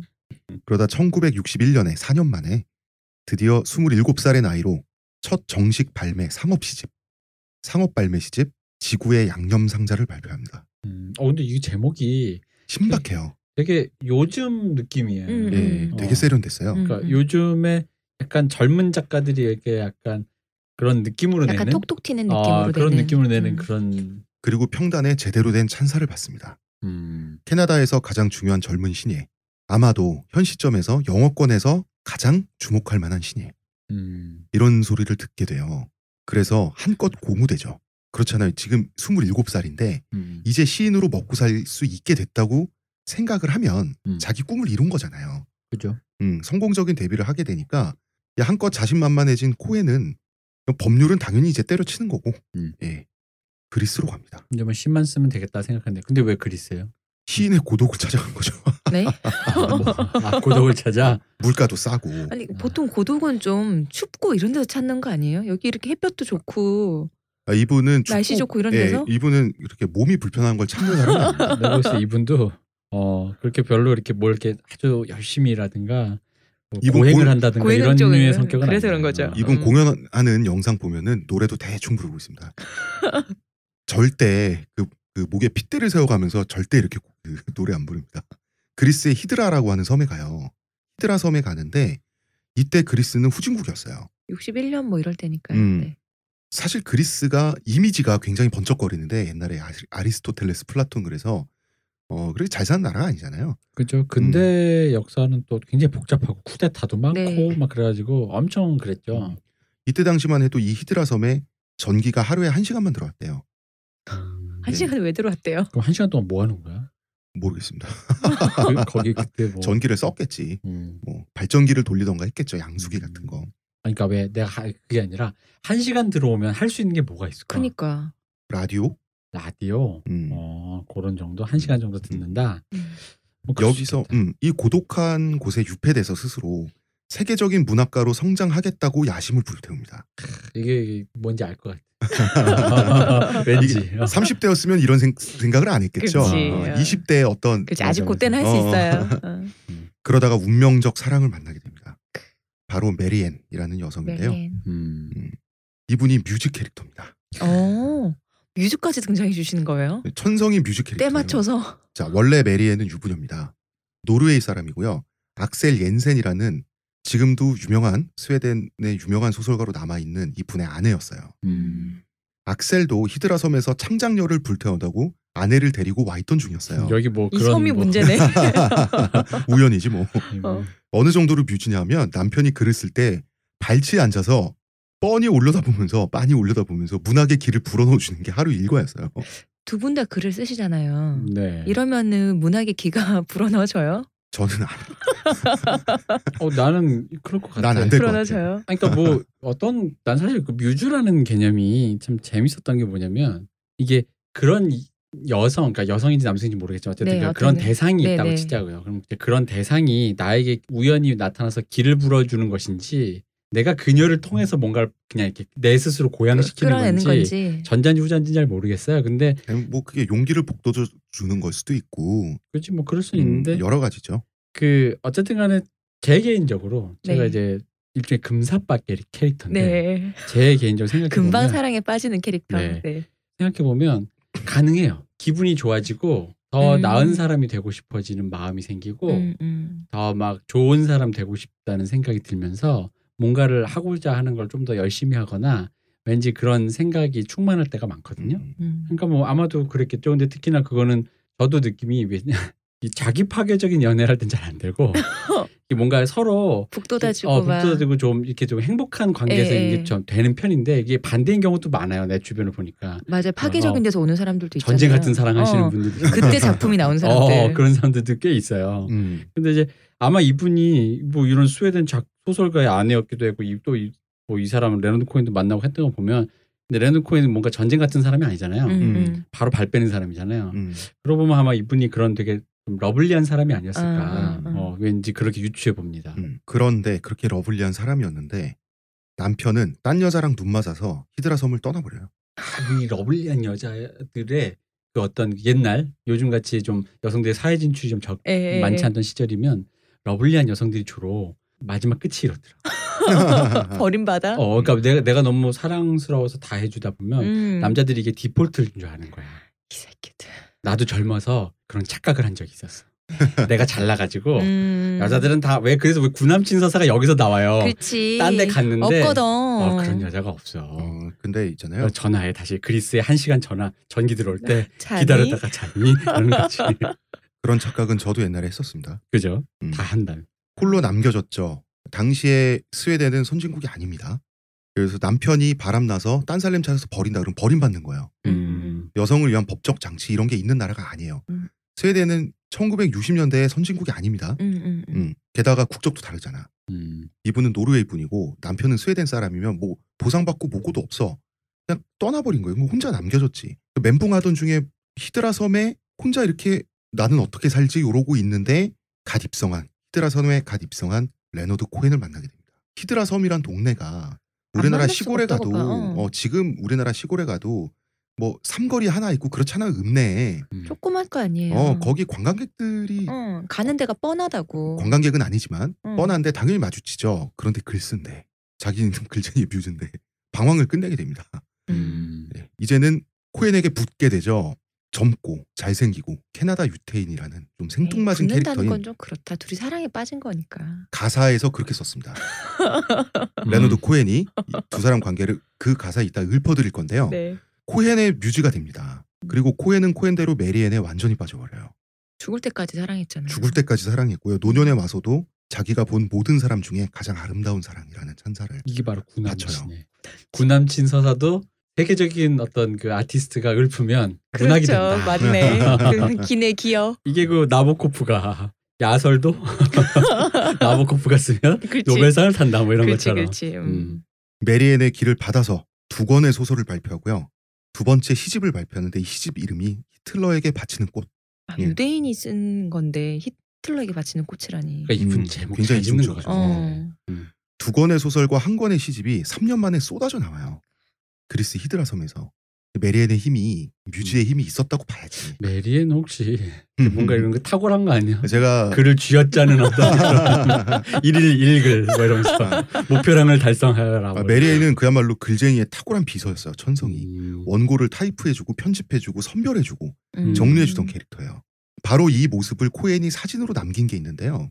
코엔이 쓴 시를 타이핑하고 어, 있는 타이핑하고? 있는 모습인데 이걸 또 그 거의 이제 반나의 상태에서 베스타올만 네. 몸에 걸친 상태에서 그거에 또 열, 맨발 차림으로 열중하고 있는 모습을 뒤에서 슬쩍 찍은 사진이 이집 앨범 뒷면을 장식하게 돼요. 아, 나중에. 일본 만화에도 편집자라는 얘기가 있고 그러니까 예. 그 일본엔 편집자라 그러고 영미나 이런데 그 작가분들은 그 주로 이런 류의 비서 에디터도 예, 예. 에디터도 있고 또 이런 류의 비서 캐릭터들이 많은데 이분들이 다 비슷한 이런 식으로 그 작가들을 고양시키고 cheer up 해주는 이런 역할을 주로 하신다 그래요. 음, 음. 그래가지고 옛날에 그 엠마 톰슨이 보통 많이 결혼하죠.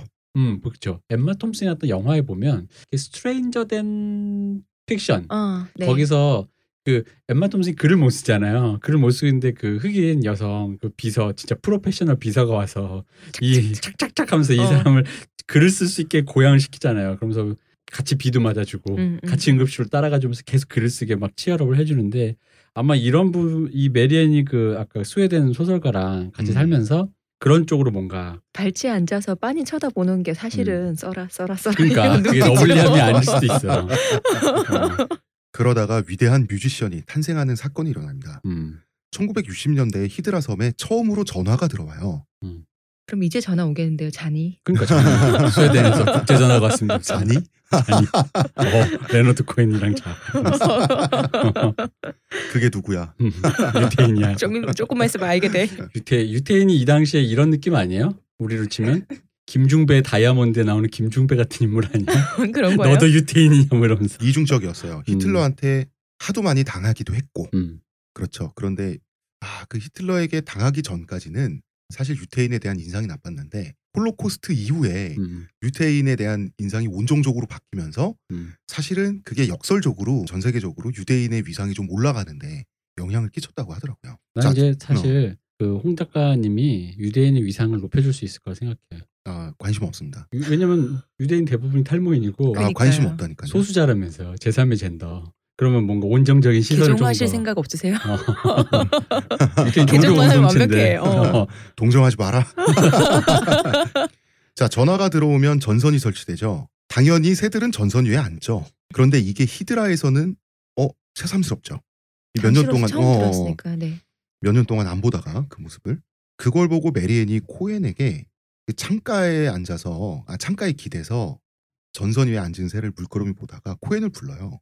음. 어 저것 좀 보라고 전선 위의 새들이 마치 오선지 위에 음표처럼 생기지 않았냐고 그래요. 오, 아이 뮤즈 음. 많네. 음, 그리고 음. 코엔은 그럴 듯하잖아요. 그러네. 근데 메리앤이 자기 맨날 기타 가지고 음. 기타 퉁퉁. 기타 퉁퉁 자기 맨날 기타 퉁퉁하니까 시만 쓰지 말고 곡도 붙여서 저 풍경에 대해서 노래나 한 곡 만들어 보라고 부추겨요. 음. 기타 퉁퉁 해봐. 음. 그런데 메리앤은 코엔을 정말 사랑했고 이 남자가 정말 너무 멋있었기 때문에 메리앤 입장에서는 코엔의 기타 실력을 굉장히 과대평가했던 거죠. 음. 그러니까 되게 음악을 잘한다고 생각해요. 전 자기 별로 안 들어봤을 좋으니까. 수도 있어. 그는 또 뮤즈가 시키니까 합니다. 드디어 코엔이 최초로 작곡이란 걸 하게 되는 사건이 여기서 일어나요. 음. 이 노래가 그 유명한 Bird on the Wire입니다. 근데 이게 버드 온더 와이어도 있고 예. 이게 버드 온더 와이어도 있고 같은 노래인데 이게 Bird on 혼용이 the, on the Wire가 있고 어. Wire가 있죠. 네. 예. 같은 노래인데 보통 다른 가수들이 이 곡을 받아서 자기식으로 리메이크했을 때 음. Bird on a Wire가 되고요. 음. 원래 원제가 Bird on the Wire예요. 음. 음, 음, 음. 어, 자기 음악 인생이 시작된 노래이기 때문에 코엔은 언제나 콘서트에서 처음에 이 노래를 먼저 부르고 시작을 했다 그래요. 그리고 이것은 모든 콘서트를 메리앤에게 헌정하는 것이기도 하죠. 음. 평생 그랬습니다. 네, 자기한테 이렇게 바쳐지는 명곡이 있다라는 거 굉장합니다. 사실 진짜. 책 하나만 뭐 누구의 이름으로 해서 그 이름이 나인 것만 해도 음. 그게 어마어마하잖아. 인생에 한 번 그게 누구나 경험해볼 음. 수 없는 거잖아요. 자, 근데 이. 콘서트가 다 내 거라니. 음, 레너드 코헨 이 전설적인 뮤지션의 첫 노래입니다. On a Wire 전선 위의 새. 전선 위의 새처럼 한밤중에 성가대에 끼어든 취객처럼 지나온 길마다 자유롭고 싶었답니다. 낚싯바늘에 꿰인 벌레처럼 경전을 파먹는 사제처럼 그렇게 생겼네요. 날 뱀에 꼬이게 한 우리 사랑의 모양새가 그래요. 만약에 만약에 내가 못되게 굴었다면 없었던 셈 지나쳐 주길 바래요. 만약에 만약에 내가 진실되지 못했다면 그건 때로 사랑이 거짓말이기 때문일 거예요. 만약에 만약에 내가 못되게 굴었다면 없었던 일인 것처럼 그냥 지나쳐 주길 바래요. 만약에 만약에 내가 진실되지 못했다면 정말 일부러 그런 게 아니었음을 지금은 알아주길 바래요. 세상 빛을 보지 못한 사사나처럼 뿔 달린 짐승처럼 내게 손을 뻗은 모든 이들을 갈기갈기 찢고 말았습니다. 하지만 맹세컨대 이 노래로 맹세컨대 내 지난 모든 잘못을 걸고 맹세컨대 모두 그대를 위해 저지른 짓이었어요. 목발에 몸을 의지한 거린을 봤답니다. 그가 말하더군요. 너무 많은 걸 바라면 안 돼. 때 묻은 문간에 기댄 어여쁜 여인이 울부짖네요.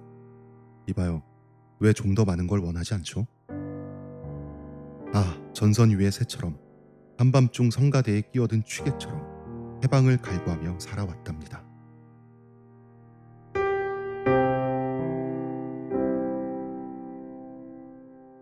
난 이게 음, 사실 이게 되게 옛날 노래여가지고 네. 어렸을 때 처음 접한 거는 레너드 코엔이 원곡인 줄 모르고 음.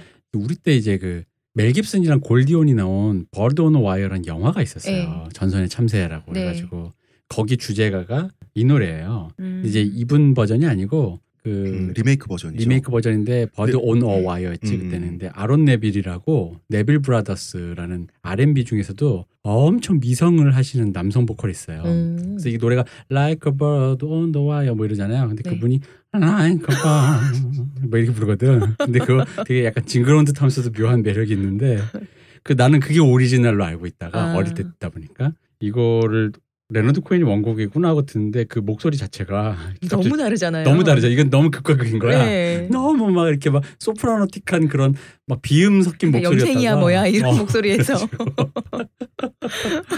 아, 네. 약간 충격적이었어 나한테는. 그럴 어, 이게? 원곡이라니 어. 이러면서. 어. 음.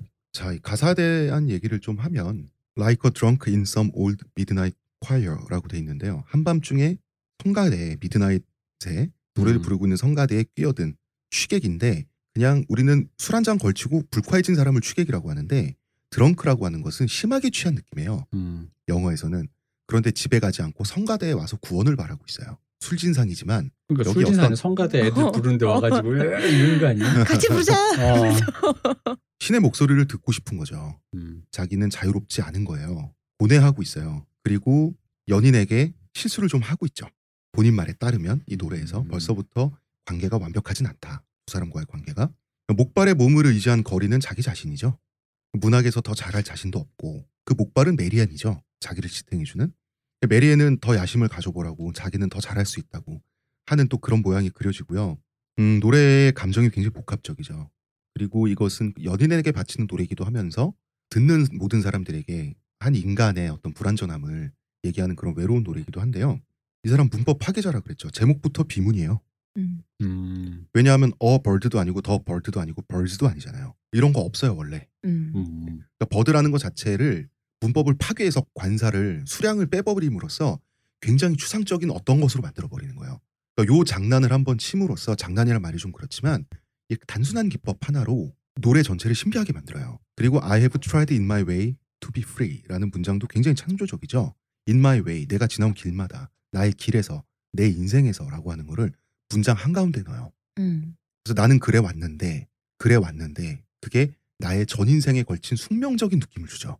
이 숙명적인 느낌은 뭐냐면 자, 이런 식의 문장 안 씁니다 원래 영어에서 숙명적인 느낌은 뭐냐면 사람에게 숙명 지어진 거죠. 자유롭고 싶어 한다는 건.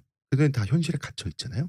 이런 거에 대한 우울하면서도 서정적인 정조를 전달하고 있는데 이런 명곡이 자 여러분 들으면서 유튜브에서 이런 거 찾아서 들어가시면 아, 들어보시면서 이 방송을 들으시면 더 재밌을 텐데 이런 명곡이 첫 작곡에서 나왔습니다. 음.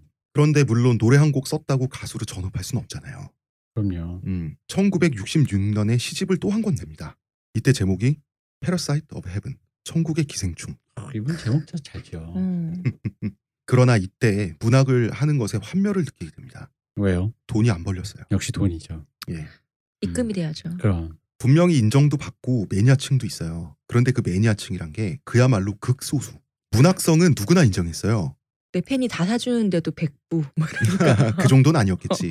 문학성은 누구나 인정했는데 그 인정한 사람들이 다 문인들이에요. 음. 이 사람들만 사 시인들이 읽는 시인이에요. 소설가들이 읽는 소설가예요. 하지만 상업적 성공과는 거리가 멀죠. 다른 언어권도 아니고 영어권에서 문학성을 충분히 인정받았는데 돈이 안 벌렸다는 거는 그러게요. 진- 정도가 진짜. 심했죠. 어. 그만큼 마니악한 사람이었고 어려웠다. 음. 그래서 나는 시를 계속 쓰고 싶은데 출판은 더 이상 안 될 것 같으니 먹고 음. 사는 게 힘들 것 같으니 내 시에 음악을 입혀서 포크송, 싱어송라이터가 돼보겠다라는 생각을 하게 되는 거죠. 음. 그러면서 메리앤과 결별을 하는 겁니다. 음. 메리앤은 문학가의 뮤즈잖아요. 연인이 문학을 그만둔다는 것 자체가 자기한테 실패예요. 아니 뭐 그렇게까지 그러, 그럴까요? 어, 그랬던 것 같아요. 뮤즈가 직업도 아니고 어, 그 본인에게. 본인에게는 정체성이 직업은 어, 아니지만 어, 어. 그리고 히드라 섬은 두 연인의 보금자리잖아요. 여길 떠나서 뉴욕으로 가겠다는 것 자체가 메리앤에겐 배신일 수 있고요. 음. 그리고 메리앤은 그렇게 되면 어떻게 됩니까? 두 문학가에게 버림받은 거예요. 근데 이거 되게 그 그 진짜 씨, 그렇게 생각이 되나? 그건 이 두 사람의 관계에 있었겠죠. 그 비밀은 두 사람이 음. 어떻게 연애를 하고 동거를 했는지 우린 모르죠. 그런데 이게 결정적이었다고 하더라고요. 음. 그두 문학가에게 버림받은 메리에는 실연의 상처에 멘탈이 나갑니다. 거의 10년 동안 꿈도 희망도 잃고 방황을 하게 되는데요. 어, 10년이나. 음, 자기 정체성이 완전히 부정당했잖아요. 남편한테 한 번, 동거남이었던 코엔에게 한 번. 그러다가 나중에 1970년대에 드디어 제대로 된 남자를 만납니다. 제대로 된 남자. 네. 그 앞에 남자들은 그럼 제대로가 아니고 이 제대로 된 남자는 어, 직업을 듣자마자 제대로 된 남자예요. 음. 석유 회사에 다니는 성실한 직장인. 일단 직장인이라는 점에 네. 합격이네요. 이 남자와 함께 32년간 결혼 생활하면서 드디어 진정한 행복을 맛보게 음. 됐다고 합니다. 메리앤과 어쨌든 다시 헤어졌을 때로 돌아와서요. 메리앤과 헤어지고 슬픔에 젖어서 썼던 곡이 그 유명한 So Long Marianne입니다. So Long Marianne. 예. 자, 한번 읊어보겠습니다. So Long Marianne.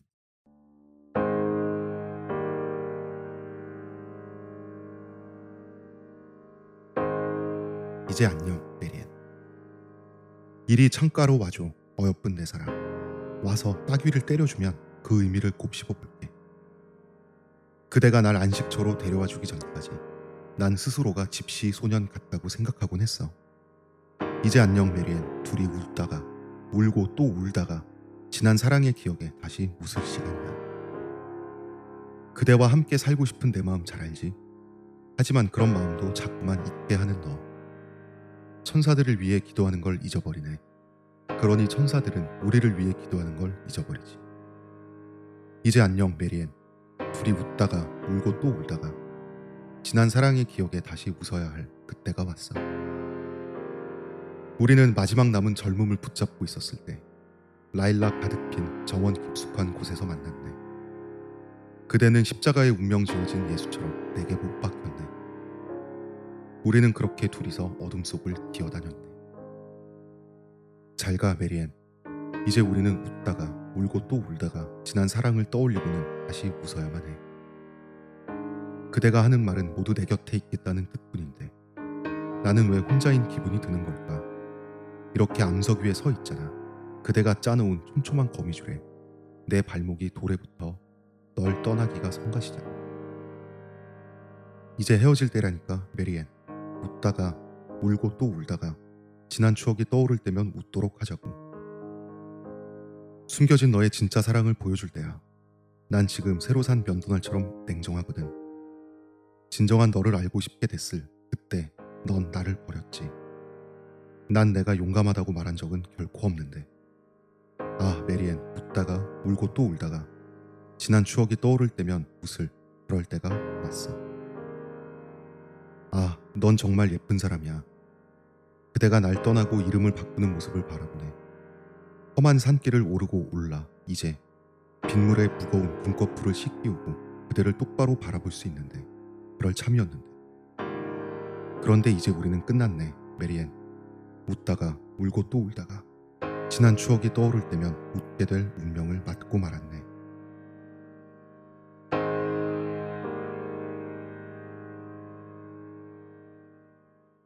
이게 너무 슬픈 노래라 예. 다 계속 부르면 짜증날 것 같은데. 그런데 여기 또 재밌어요. 문법적인 장난을 또 치거든요. 자, 이게 번역은 어, 이제 우리 헤어질 때가 됐어.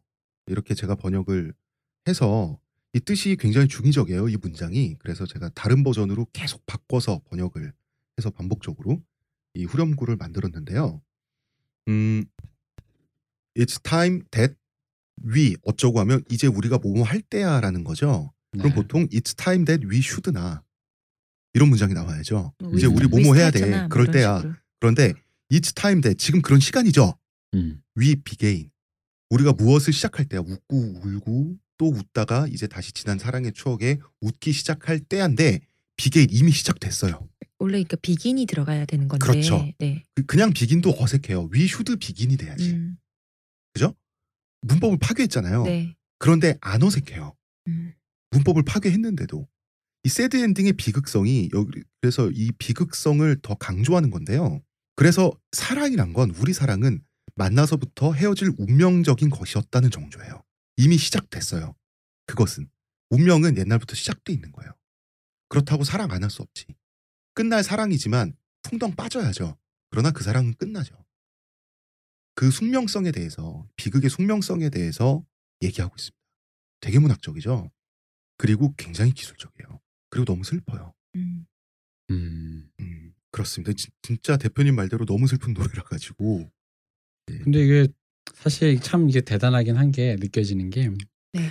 전체적인 정서는 솔직히 말하면 그냥 떠나가는 남자가 뭐 이제 떠난 임- 연인에게 어 이게 이렇게 될 운명이었어 하면서 이렇게 막 하는 그런 예. 그 가요예요. 음, 음, 음. 정서는 그런데 이게 서술이 되게 좀 이렇게 좀 멋있네, 세련됐네. 세련됐죠. 그리고 이제 아까 그 매달렸다라는 표현이 원래 매달렸다로 번역을 해야 되는데 음. 어, You held onto me like I was a crucifix. 하는데 내가 십자가인 것처럼 나한테 매달렸어. 예수의 모티브죠. 음. 근데 매달린다고 하는 거는 지금 연애 권력이 나한테 있는 건데 그러면 잘 번역이 그 전달이 안 되니까 내는 십자가에 운명 지어진 예수처럼 내가 못 박혔네라고 했는데요. 운명적으로 붙어 있는 거예요. 일체가 되듯이 이제 떨어질 음. 때라는 거지. 우리는 그렇게 어둠 속을 무릎 걸음으로 기어다녔네라고 하는 문장도 이게 연애이고 사랑의 본질이잖아요. 그 음. 어리석음 그 어리석음과 오리무중함이 아름다운 거잖아요. 연애라는 건. 어, 이분은 이 Bird on the Wire랑 이 So Long Marianne 이걸로 그냥 두 곡이나 이렇게 불태워주셨어요. 세상에. 세상입니까? 네. 예. 아, 왜냐면은 이 뭐 이 팝 역사에 이렇게 여성이 뮤즈가 돼가지고 있고 여성 남성도 모르겠다. 그러니까 팝 역사에서는 저기 뭐야 이렇게 뮤즈가 돼서 곡이 바쳐진 것 중에 여러 가지가 있지 뭐 그때 잠깐 얘기 나왔던 것 같은 오노요코라든가 네. 패티보이드 같은 분들이 있어요. 특히 뭐 오노요코야 그냥 존 레넌 하나고 이분도 레너드 코엔 하나지만 패티보이드 같은 경우는 조지 해리슨, 에릭 클랩튼 뭐뭐 많단 말이에요. 예. 그러다 보니까 그런 류의 사람들이 자기를 위해 바쳐진 노래 예를 들어 그 우리가 알고 있는 에릭 클랩튼의 Wonderful Tonight이라든가 음. 에일라라든가 다 자기 노래란 말이야. 음. 어 자기 그 노래를 들을 때마다 그 못할 것 같아 나. 근데 난 그것도 있어 솔직히 이게 방금도 요 얘기 듣다가 그 생각은 했어. 근데 내 나한테 입금은 안 되잖아. 그래도 그래도 아뭘 그래도야. 그래도 늙으면 돈입니다. 젊어도 메리에는. 음, 남편이 부유했습니다 평생. 음. 예, 걱정은 안 하셔도 되고요. 아니 그거랑 메리엔도 다르죠. 남편이 그거랑 내 이름 내, 내내 통장에 들어오는 거랑은 좀 거. 다르죠. 음. 그럼요. 알겠습니다. 제가 이런 분들과 이런 분들과 방송을 하게 돼서 음, 영광이죠. 예, 경이롭습니다. 예. 음. 자 이제 두 곡을 작곡을 했지만 발표곡이 아니라 습작이죠 지금 이거는 아직은 시간이 많이 남았어요 이 두 곡이 대중적으로 발표되기 네. 위해서는 어, 어. 이제 레너드 코엔은 싱어송라이터로 돈을 벌기 위해서 뉴욕에 입성을 합니다 근데 나이 사람 참 다른 의미로 대단하긴 한 것 같아.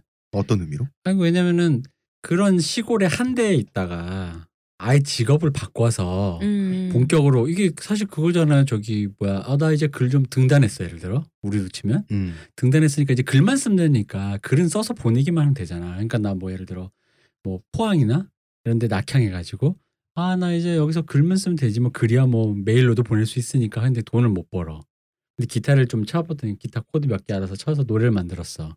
훌륭하지도 않은데 그래서 바로 YG로 입사하겠습니다. 거의 뭐 이런 분위기잖아. 이게 지금 왜 앤디 워홀 있는 팩토리로 가는 네. 건데 네. 근데 거의 이- 그런 분위기잖아. 근데 사실. 이것도 이제 그런데 대담하긴 한데 고민의 결과죠 음, 자기 시가 대단하고 음. 대중들이 자기 시를 읽고 좀 알아줘야 될 텐데 음, 그리고 자기가 잘 쓰는 건 자기가 알아 그런데 책의 형태로는 대중들한테 가닿지가 않는다면 음, 자기가 쓴 시에 노래를 입혀서 음, 음악의 형태로 전달해 보겠다. 어필해 보겠다. 그 결론을 내렸는데 왜 뉴욕이냐면 그리고 왜 웬디 월의 팩토리냐면 뭐가 뭔지 모르니까 갈 데가 없으니까 그렇게 된 거예요. 입성이 아니라 상경에서 기웃거리는 수준이었어요. 하긴 뭐 거기는 그냥 뭐 사람들로 막 그 당시 힙스터들로 들끓던 때니까. 일단 뉴욕이라는 공간 자체가 세계에서 제일 잘 나가는 사람들이 다 있는 곳이잖아요. 다 이미 성공해서 번쩍거리는 사람들이 즐비한 곳인데 당시 뉴욕의 음악 그 신이라는 곳이 가난한 시인이 주목받을 곳이 아니죠. 음, 음.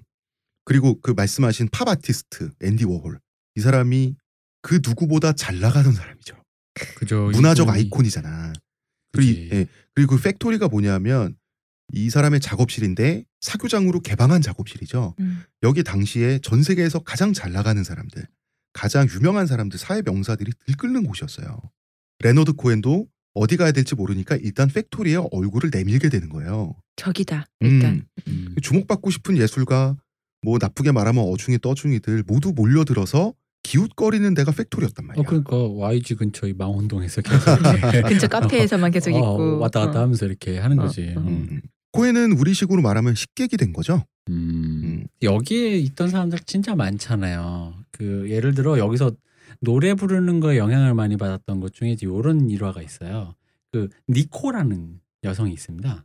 그 이제 음악을 좀 좋아하시는 분들은 벨벳 언더그라운드라는 밴드가 있는데 벨벳 언더그라운드의 데뷔 앨범 그 바- 유명한 바나나가 그려져 있는 그 자켓. 네네. 근데 그게 이제 벨벳 언더그라운드의 니코라는 앨범인데 니코라는 여성이 이제 이분이 독일 여성인가 그런데 아마 여기 팩토리 여기도 음. 그분도 출근하시는 분인데 그분이 모델 겸 뭐 가수 겸 뭐 그런 하시는 분이에요. 그래서 이제 근데 그분이 굉장히 표현 예술적으로 이렇게 노래를 막 이렇게 뭐 음. 이게 뭐 좋게 말하면 표현 예술 나쁘게 말하면 그냥 뭐 그 당시에 뭐 흐느적흐느적하던? 흐느적흐느적 뭐 이런 건데 약간 그런 거를 굉장히 레너 코엔이 그 니코의 그런 스타일에 주목을 했다. 이런 어. 얘기가 있어요. 왜냐하면 코엔은 사람들이 솔직히 말하면 중심부에 잘 안 껴줬어요. 음, 관찰을 많이 하다 보니까 여기서 좋은 것들을 뭐 슬쩍 많이 배웁니다. 음. 코엔의 가창력과 기타 연주 실력은 명함을 내밀 수 있는 있을 만한 수준이 아니었고요. 코엔은 그래서 팩토리의 말석에 있었어요. 근데 그게 사실 그래. 왜냐면 아니, 그러니까 이 사람이 주변 언저리에서 음. 기웃거리면서 어슬렁대는 수준이었지 중심부로 사람들이 안 껴줬다고. 그지 왜냐하면 이게 팩토리 생각해 보시면 앤디 워홀이 특히나 팝아트를 하면서 음, 음. 이제 미디어적인 작업들이 네. 막 눈에 보이는 시각적인 쨍한 거, 거. 쨍한 거, 음악이나 이런 건데 사실 요즘도 그래요. 이 글쟁이는 사실 어디 가서 이게 뭘 딱히 뭘 뭐가 없어. 이게 뭐 그잖아.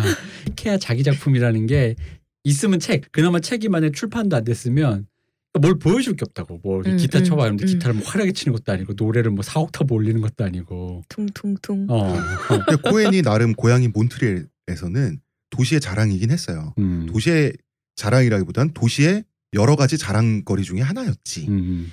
그런데 이 힙스터들의 에버랜드예요. 팩토리는 그렇지. 여기 있는 사람들 다 자기 동네 자랑이에요. 어, 여기 슈퍼스타 그치, 슈퍼스타 다 K처럼 자랑이지. 다 어. 동네에서 한 한 가락씩 어, 다 하는데 그런 재밌는 사람들 게 오는데. 코엔이 나중에 아주 유명해지고 나서 네. 앤디 워홀이 이런 얘기를 합니다. 자기가 옛날부터 이 사람이 비범할 줄 알고 눈여겨봤다는 식으로 얘기해요. 아, 그 사람 원래 그렇게 어 그렇게 제가 뭔가 보기에는 온 줄도 몰랐을 것 같아요. 숟가락 얹는데 뭔가 있지. 내가 봤을 때 순 뻥이야. 그럼 음. 그때 만나주지? 이 사람 그런 건 아니라고 봐. 나도 그건 아니라고 봐. 음. 그때는 팩- 있는 줄도 몰랐을 걸. 음. 그럼 팩토리에 괜히 갔냐? 아니었습니다. 팩토리를 기웃거릴 가치가 아주 있었죠. 왜냐하면 팩토리 언저리에서 기웃거리면서 이 남자를 도와줄 또 한 명의 여성을 만났어요. 어쨌든 인맥. 음. 역시. 바로 유명한 분이죠. 코엔의 다섯 살 연하의 주디 콜린스. 음. 음. 예, 본명은 주디스 마저리 콜린스인데 그냥 주디 콜린스라고 부르죠. 포크송 대스타잖아. 그 밥 딜런 때 얘기했던 음. 조안 바에즈라든가 네. 또 그 당시 조니 미첼이라든가 이런 포크송의 그분들처럼 같은 맥락의 음. 굉장히 유명한 슈퍼스타인데 뭐 그냥 뭐 이, 이 느낌 홍대 여신처럼 어, 뉴욕 여신 그쵸. 뭐 이런 어, 느낌 뭐 그런 거지. 뭐. 저도 이름을 알 여신 정도면 느낌이었고, 여신이죠. 음. 어. 그리고 정말 미녀였어요. 음. 근데 눈이 정말 그 백인의 파란 눈 있죠. 음. 그래서 푸른 눈의 주디, Judy Blue Eyes라고 해서 이런 또 예쁜 별명이 있었는데 이분은 나이 들어서도 계속 사회 운동하시고 이분도 권입니다. 솔직히. 네. 음. 근데 이분은 원래 저기 뭐야 다른 바에즈만큼의 분들도- 권은 아니고요. 그렇지 다른 분들도 많이 그러니까 레너 코엔뿐만 아니라 다른 분들 많이 이끌어주고 왜 그랬냐면 뭐 이유는라고 되긴 힘들지만 이분 아버지가 원래 방송 PD였어요. 아, 아, 그래서 이제 이런데 능해. 그러니까 이런 생활과 발탁과. 어, 어. 그리고 뭐 사람들이랑 이렇게 그런 음, 엔터테인먼트 재능을 발견해주고 끌어주고 뭐 그런 것도 있고 엔터테인먼트 하는 사람들과 이렇게 같이 이렇게 지내고 하는 그런 거 있잖아요. 그게 어색하지 않은 어, 거죠. 어색하지 음. 않고 좋아하는 거지. 어, 그런 게 좀 있었던 자 그 레너드 코헨이 주디 콜린스를 만났습니다. 이때가 1966년이에요. 이 해는 코헨에게 아주 중요한 해입니다. 메리안과 헤어졌죠. 그리스를 떠났죠. 가수가 되는 길에 도전을 시작했죠. 그리고 주디 콜린스를 만나고 작사 작곡가로 데뷔하는 해예요. 음. 자 만났습니다. 코헨은 이런 얘기를 하죠. 자기가 사실은 꽤 인정받는 시인인데 궁색하다. 곡을 하나 써주고 싶다고 어, 저, 저기 어필을 하는데 제가 사실은요 음. 이런 시집이 제 거예요. 그런데 주디 콜린스도 바보는 아니죠. 음. 이미 대스타인데 그냥 시를 쓰는 것과 가사 쓰는 것은 전혀 다른 영역이죠. 음. 당연히 음악적 소양이 먼저 있고 그 음악에 맞춰서 가사를 원래 넣는 게 정석이잖아요. 그래서 코엔은 콜린스 앞에서 시험 삼아 기타를 치며 노래를 불러봅니다. 오디션이죠. 중얼중얼중얼 이렇게 거지. 콜린스의 평가는 이렇습니다. 기타를 못 치는 정도가 아니라 아예 치는 법을 모른다. 거기 그거 퉁퉁 하는 거 아니고요. 가창력이 떨어지는 정도가 아니라 노래 부르는 법 자체를 모른다. 오, 꿍얼거리지 마시고요. 아니 근데 실제로 이분 라이브를 들어보면 앨범은 정말 정말 프로듀스의 산물이더라고. 그런 거 맞는 것 같아요, 진짜. 솔직히 어. 좀 많이 못해. 이번에 그리고 많이 막해. 어. 어, 이것 때문에 듣는데 뭐지 라이브를 들으면은 듣다가 못 듣겠어갖고 앨범을 음. 다시 다시 들어요. 그럼 어 이거 그리 아, 그 똑같은 노래인가? 그 이러면서 라이브에서 하는 느낌이 꼭 그렇잖아. 이게 또 이분이 약간 중년 이상의 노년이시다 보니까 네. 비주얼이 이런 느낌 아니에요? 사장님이 술 마- 취하셔가지고 딱 그거예요. 노래방에서 어. 직원들 코러스 시켜가면서 그치, 그치, 그치. 약간 그런 느낌 좀 그런 느낌으로 해. 음치에 어, 박치에 어 게다가 몸치인데 가끔 흥의 경우면 발차기 같은 거 하거든요. 맞아요. 아 그것도 락스타가 하는 게 아니라 어. 이번 양복 입고 하잖아. 그 웃긴 거야. 그, 그 양복 입고 하니까 그 진짜 사장님이 하는 것 같은 거야. 박이 안 맞아. 기타는 어. 왜안 부셔? 그래서 노래 부르다가 그 목 컬컬해지면 그냥 끊기고 근데 표정이 너무 평온해요. 이게, 어. 이게 왜냐면 내가 어릴 때면 네. 일색의 그 약간 그 뭐랄까 그 이게 눈에 이게 씌워져 있기 때문에 어, 맞아 맞아. 일색의 백인이 뭐 그러면은 약간 그런 느낌이 좀 안 들었을 텐데 이제 나이 들어서 보니까 그런 게 없어 일색에 뭐 이런 그 눈꺼풀 씌워진 게 없으니까 보는데 그냥 그냥 우리 동네 사장님이야. 아 진짜 노래방 노래방 주인이 어. 들어가서 이런 말 할 것 같잖아요. 아우 사장님 술이 많이 드셨네. 어, 그러니까 시간이 20분 지났는데 저기요. 야 여기 얼마면 돼 이거 할 것 같아. 야, 기타와 노래를 하는 법 자체를 모른다는 음, 평은 더 이상의 악평은 없죠. 네. 그러나 주디 콜린스는 코엔과 계속 친하게 지냅니다. 음, 신기하게도 자 왜냐하면 레너드 코엔은 잘생기고 지적인 데다가요 말만 하면 말이 다 의미심장해요. 그지.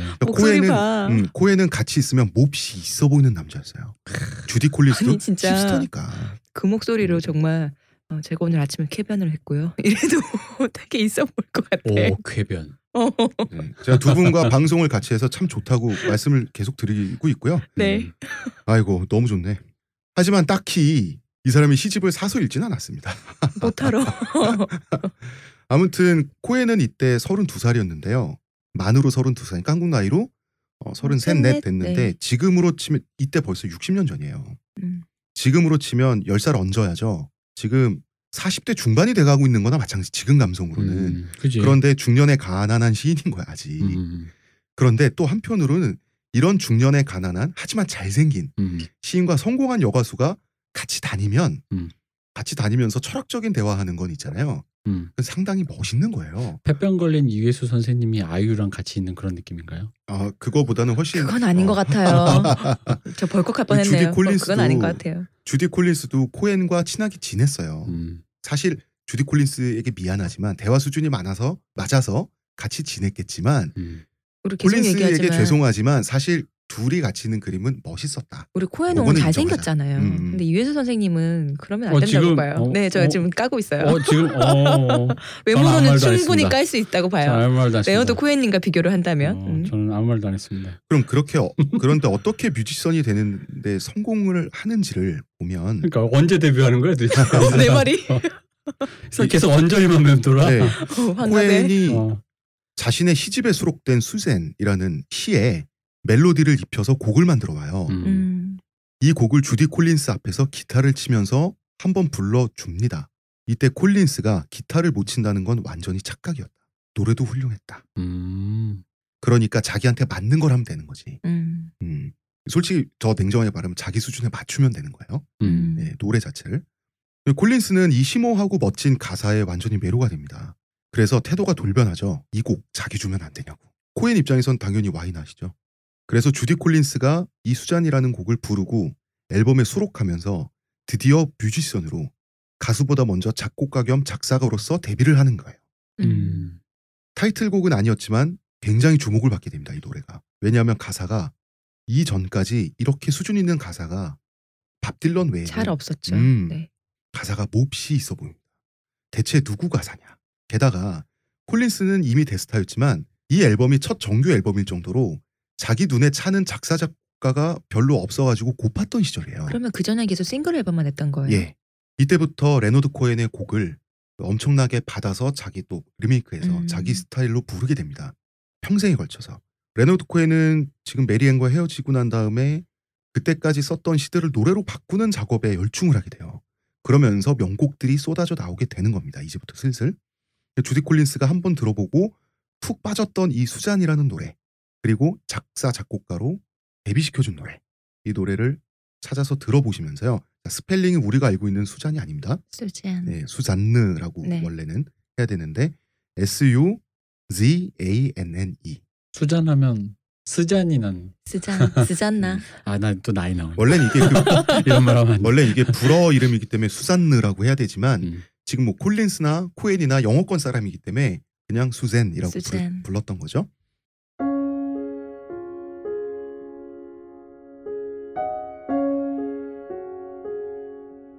수잔이 그대를 강가에 있는 자기 집으로 이끄네. 쪽배가 지나가는 소리 들리네. 그대는 그녀와 함께 밤을 보내리. 그녀가 반쯤 미친 건 알지? 그래서 그대는 그녀 곁을 지키고 싶은 게지. 그녀는 차며 오렌지며 온통 중국에서 건너온 것을 대접하고 그대가 그녀에게 실은 당신께 드릴 사랑이 내겐 없어요 라고 말하려는 그녀는 그대에게 대답하지 않지 그저 자신의 온기에 그대를 가두면 강물이 대신 답해준다네 그대는 사실 옛날부터 그녀의 연인이었다고 그대 그녀와 여행을 떠나고 싶지 눈먼 여행을 그녀가 그대를 단단히 믿고 있다는 건 잘 알지. 그 완벽한 육체를 그대는 마음으로 쓰다듬었으니. 물 위를 걸으실 때 예수님은 그때 뱃사람이셨던 것이네. 외로운 나무 탑 거처에서 오래도록 세상을 바라보셨었지. 침몰하는 자만이 그분을 뵐 수 있음을 예수님은 분명히 하신다. 가라사대 인간은 누구든 뱃사람이리라 언제고 바다가 놓아주기까지. 그러나 그 자신 하늘이 열리기 오래전에 산산이 깨어지고 마셨네. 온전한 인간이 채 되지 못하시고 버림받으사 교훈만을 남기고 물처럼 가라앉으셨네.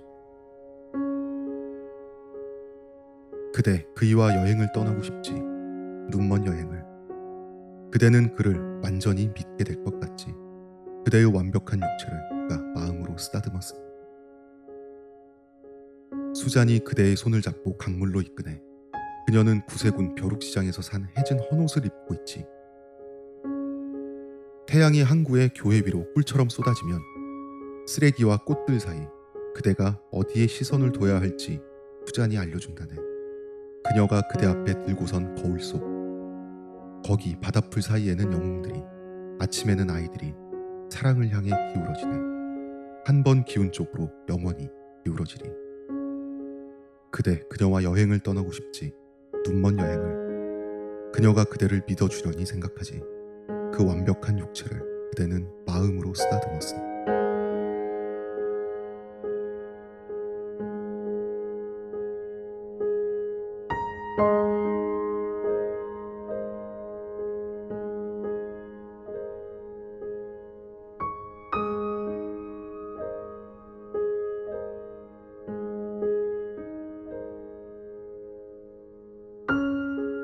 가사가 보통 가사들은 이렇게 좀 심플하게 해가지고 반복 구가 많은데 네. 되게 뒷부분 가면 거의 뭐 산문처럼 돼 있어요. 음, 음. 그리고 또 반복구도 있어요. 어, 있긴 있는데 이게 산문처럼 돼 있는 되게 이런 느낌이 좀 있어 보여 이게 특히 어, 이 당시 느낌을 생각해. 보면 어, 이 당시의 가사들로 보면은 어. 좀 그래 어떤 느낌으로 사람들이 좀 이렇게 어 이 노래 뭐야라고 했는지 알것 어, 같아. 어, 어. 있어 보이고 실제로 있어요. 지금 예수님의 모티브가 나오고 있죠. 물 위를 걸으실 때 예수님은 그때 뱃사람이셨던 건데 외로운 나무탑 거처에서 오랫동안 세상을 바라봤다는 것은 예수님은 곧 하나님이기도 하죠. 레노코에는 유태인이지만 상관이 없지만 음, 기독교 문화에서 나무, 외로운 나무탑 거처는 뭐 천국일 수도 있고요. 혹은 예수님이 신의 계시를 받는 곳일 수도 있는데 세상에 남아서 무리를 걷는다는 것은 모든 그 생이죠. 인간의 생인데 모든 인간은 죽죠. 혹은 타락하죠. 침몰합니다. 예수님도 침몰해요.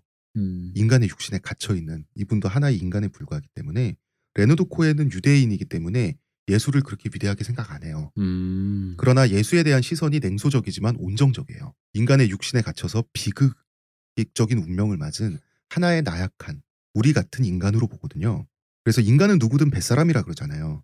언제고 바다가 놓아주기까지. 이게 삶에 갇혀 있는 건데 이분은 산산이 십자가에 못 박혀서 깨지고 절망하고 좌절하고 이분의 아름다운 교훈은 산상수훈 같은 것들은 남았지만 이분은 익사했죠. 우리도 익사해서 그분을 뵙겠죠. 이런 식의 이런 그 숙명적인 정조들 음. 이런 게 마지막 그 부분에 또 나와요. 이 사랑이라는 게 수잔이 쓰레기와 꽃들 사이 굉장히 환상적이죠. 그 명시하는 이미지가 네. 쓰레기 한쪽엔 쓰레기가 있고 한쪽엔 꽃들이 있고 삶이 그렇잖아요. 사랑이 그렇고 이게 내가 지금 만지고 있는 게 똥인지 보석인지 모르는데 우린 해치고 가잖아요. 그래 사랑의 가치는 영원하죠. 어쨌든 사랑의 가치라는 거는 수잔이 거울을 들고 있으면 그 안엔 영원의 세계가 있어요. 영원한 사랑의 가치가 있는 세계가 있어요. 그런 데 있잖아요. 거울을 영원히 둘 수 있나요? 사랑의 가치는 영원해도 그 사랑은 끝나죠. 언젠가는 거울은 내려놓아져야 하고 그럴 수밖에 없고 팔도 아프고 깨질 수도 있고 그죠? 그러니까 인간은 사랑의 가치를 자꾸 완벽하게 만들어요. 사랑의 그 호수에 풍덩 빠지면서 그, 그 사랑에 실패하고 죽고 육신은 썩고 타락하죠. 사랑 자체는 남지만 사랑에 도전하는 사람들은 다 몰락하는 거예요. 음. 이게 인간의 숙명이잖아요. 그런데 그러면은 이 숙명에 도전 안 할 거예요? 아니 그런 말 자체가 의미가 없어요. 숙명이니까. 음. 그래서 광물이 대신 대답해 주잖아요. 너는 사실 올해부터 수잔의 연인이었다고. 그렇게 정해져 있었다. 헤어짐도 정해져 있다고. 그러니까 밥 딜런과 비슷하죠. 음. 수준이 여기까지 올라오면 비슷해지는 것 같아. 냉소도 긍정도 아니죠. 뭐 그냥 그렇다. 말 그대로 관조잖아. 네. 거의 그 꼭대기 올라가서 음. 그 세상이 돌아가는 법칙, 인간의 탄생, 죽음, 사랑 이런 거를 아예 관조해 버리잖아. 음. 이런 가사가 있어 보이지만 또 있어요, 정말로. 정말 음. 수준이 높고 네. 그 영문장을 만들어내는 방식도 대단히 세련되고 문학적이라서 그 주디 콜린스가 왜 빠졌는지 알 수가 있죠. 주디 콜린스 그 전까지 안 믿었을 것 같아. 안 믿었죠. 등단했었다고? 음. 글쎄 우리 아, 그리고 아니지. 그리고 등단을 한두 명. 캐나다에서 했잖아요. 음. 아 캐나다잖아. 거야. 미국인이 생각하는 캐나다잖아요. 미국인이 음. 생각하는 캐나다 시골이죠. 어. 캐나다는. 뭐 아무나 내주면 그래. 뭐 아, 그리고 재밌는 이런 거. 거겠지. 음. 어, 아 캐나다도 맞아 영어를 쓰지 이런 느낌이잖아요. 왜? And the sun pours down like honey on our lady of the harbor라는 게 이제 그 항구에 태양이 꿀처럼 쏟아져 내리면이라고 음. 제가 번역을 했는데 네. 네. Our Lady of the Harbor라는 것은 몬트리올 항구의 명물인 교회가 있는데요. 음. 그, 그 교회 위에 아주 웅장하게 여신상이 있어요. 어. 여인상이 있어요. 요걸 뜻하는 거예요. 음. 이걸 코에는 Our Lady of the Harbor라고 불렀어요. 왜냐면 자기는 몬트리올 태생이니까. 음, 음. 그리고 사랑 노래면서도 종교적인 모티브가 들어갔는데 말이 되죠. 그렇죠. 예, 서로 이제 물과 기름처럼 뜨지가 않고 이게 수준이죠. 그리고 수잔이라는 사람은요 실존 인물이에요. 고향이 몬트리올에서 사귄 코엔의 여자친구가 아니라 여자 사람 친구예요. 여사친.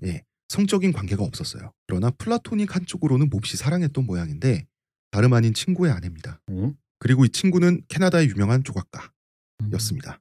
이후로 주디 콜린스는 코엔이 노래만 하나 작곡했다 그러면 뭔데 뭔데 나도 나도 아니지 음. 나부터 나부터. 나부터 나한테 나부터 나한테. 이렇게 되고요. 이렇게 코엔은 콜린스를 통해서 뮤지션으로 데뷔하는 데 성공을 하게 됩니다. 이렇게 해서 문학도였던 레너드 코엔은 갓 음. 뮤지션이 됐습니다. 역시 인맥이 중요해. 아 물론 자기 재능을 이- 입증하는 것도 중요하지만 참 왜냐면 이분 사실 아까 우리 그 얘기했잖아. 이분 언제 데뷔하냐고. 어. 그러니까 인생이 어쨌든 간에 그 쓸 재능을 연마하면서 이렇게 공회전을 많이 했죠. 30대 중반까지, 초중반까지. 음. 이게 되게 재밌는 게 수잔이라는 노래를 내가 작곡을 했으니까 음. 내가 기타를 쳐서 직접 들려줄게라고 했는데 그 주디 콜린스는 같이 잘 생각도 없으면서 자기 호텔 방으로 불러요. 음. 왜냐하면 이 노래를 카페 같은 데서 부르면 듣고 있는 내가 쪽팔리잖아. 그 민폐도 민폐거니와 자기도 창피해지니까 어. 호텔 방으로 불렀는데 한 번 듣고 나서 너무 감동을 받아가지고 음. 그 나갈까? 너무 감동을 받아가지고 호텔 방에서 밤새 불렀대요. 수잔이란 노래를 둘이서 번갈아 가면 한 번 더 들려줘 이번에 내가 한번 불러볼게 이러면서 주디 콜린스가 그랬다고 하더라고요. 아 이미 이 곡을 낙점했구만 외우려고. 그렇죠. 그렇구나. 아 대표님 사악하지만 사악하지만 동의. 어. 어, 그지 딱 듣다가 이거 어, 이거 내 거다 싶을 때는 바로 들으면서 계속 외워야지. 한 구절 부르면 내가 따라 부를게. 어, 그럼. 자 이제 뮤지션이 됐죠 레너드 내, 코엔은. 내가 너무 나쁜 생각만 하는 거야? 아니, 그, 아니에요. 나쁜 게 아니고요. 음. 현실적으로 맞는 생각을 하시는 거예요. 음. 아니 뭐 제가 착함을 담당하니까 괜찮습니다. 저는 사람의 가장 잠깐만, 보편적인 뭐-? 감성을 아, 시호님 표정 또 거예요. 왜? 뭘 그래요? 담당해? 착함이야. 사람이 할 말이 있고 못 할 말이 있지 말이요. 당신은 이 방송의 음란함을 담당하는 사람이에요. 어. 정체성을 잊지 말아요. 원나잇에 담당하고 계시잖아요. 음 악의 원나잇을 두 분이 보낸 거죠. 레너드 코엔과 그런 식으로 콜린스가. 넘기지 마시고요. 저희 방송에 원나잇에 담당하고 계시잖아요. 아니, 이, 음. 아니, 나름 잘 넘기려고 했는데 왜 그래? 넘기지 말라고. 붙잡지 마시고요. 자, 청취자 여러분. 이렇게 해서 레너드 코엔이라는 문학도는 이 기묘한 캐릭터의 문학도는 기묘한 과정을 통해서 노래도 기타도 똑바로 못하면서 뮤지션으로 데뷔를 드디어. 드디어 하게 되고 그래서 뮤지션으로서 어떤 삶을 살다가 돌아가셨는지 그분의 번역된 가사와 함께 저희가 번역해온 가사와 함께 2부에서 뵙겠습니다. 2부에는 다섯 편 여섯 편의 노래들이 준비되어 있습니다. 여러분 내일 뵙겠습니다. 문의 그녀 시호님, 네, 문화평론가 이동입니다. 감사합니다. 저는 작가 홍대선이었습니다. 감사합니다.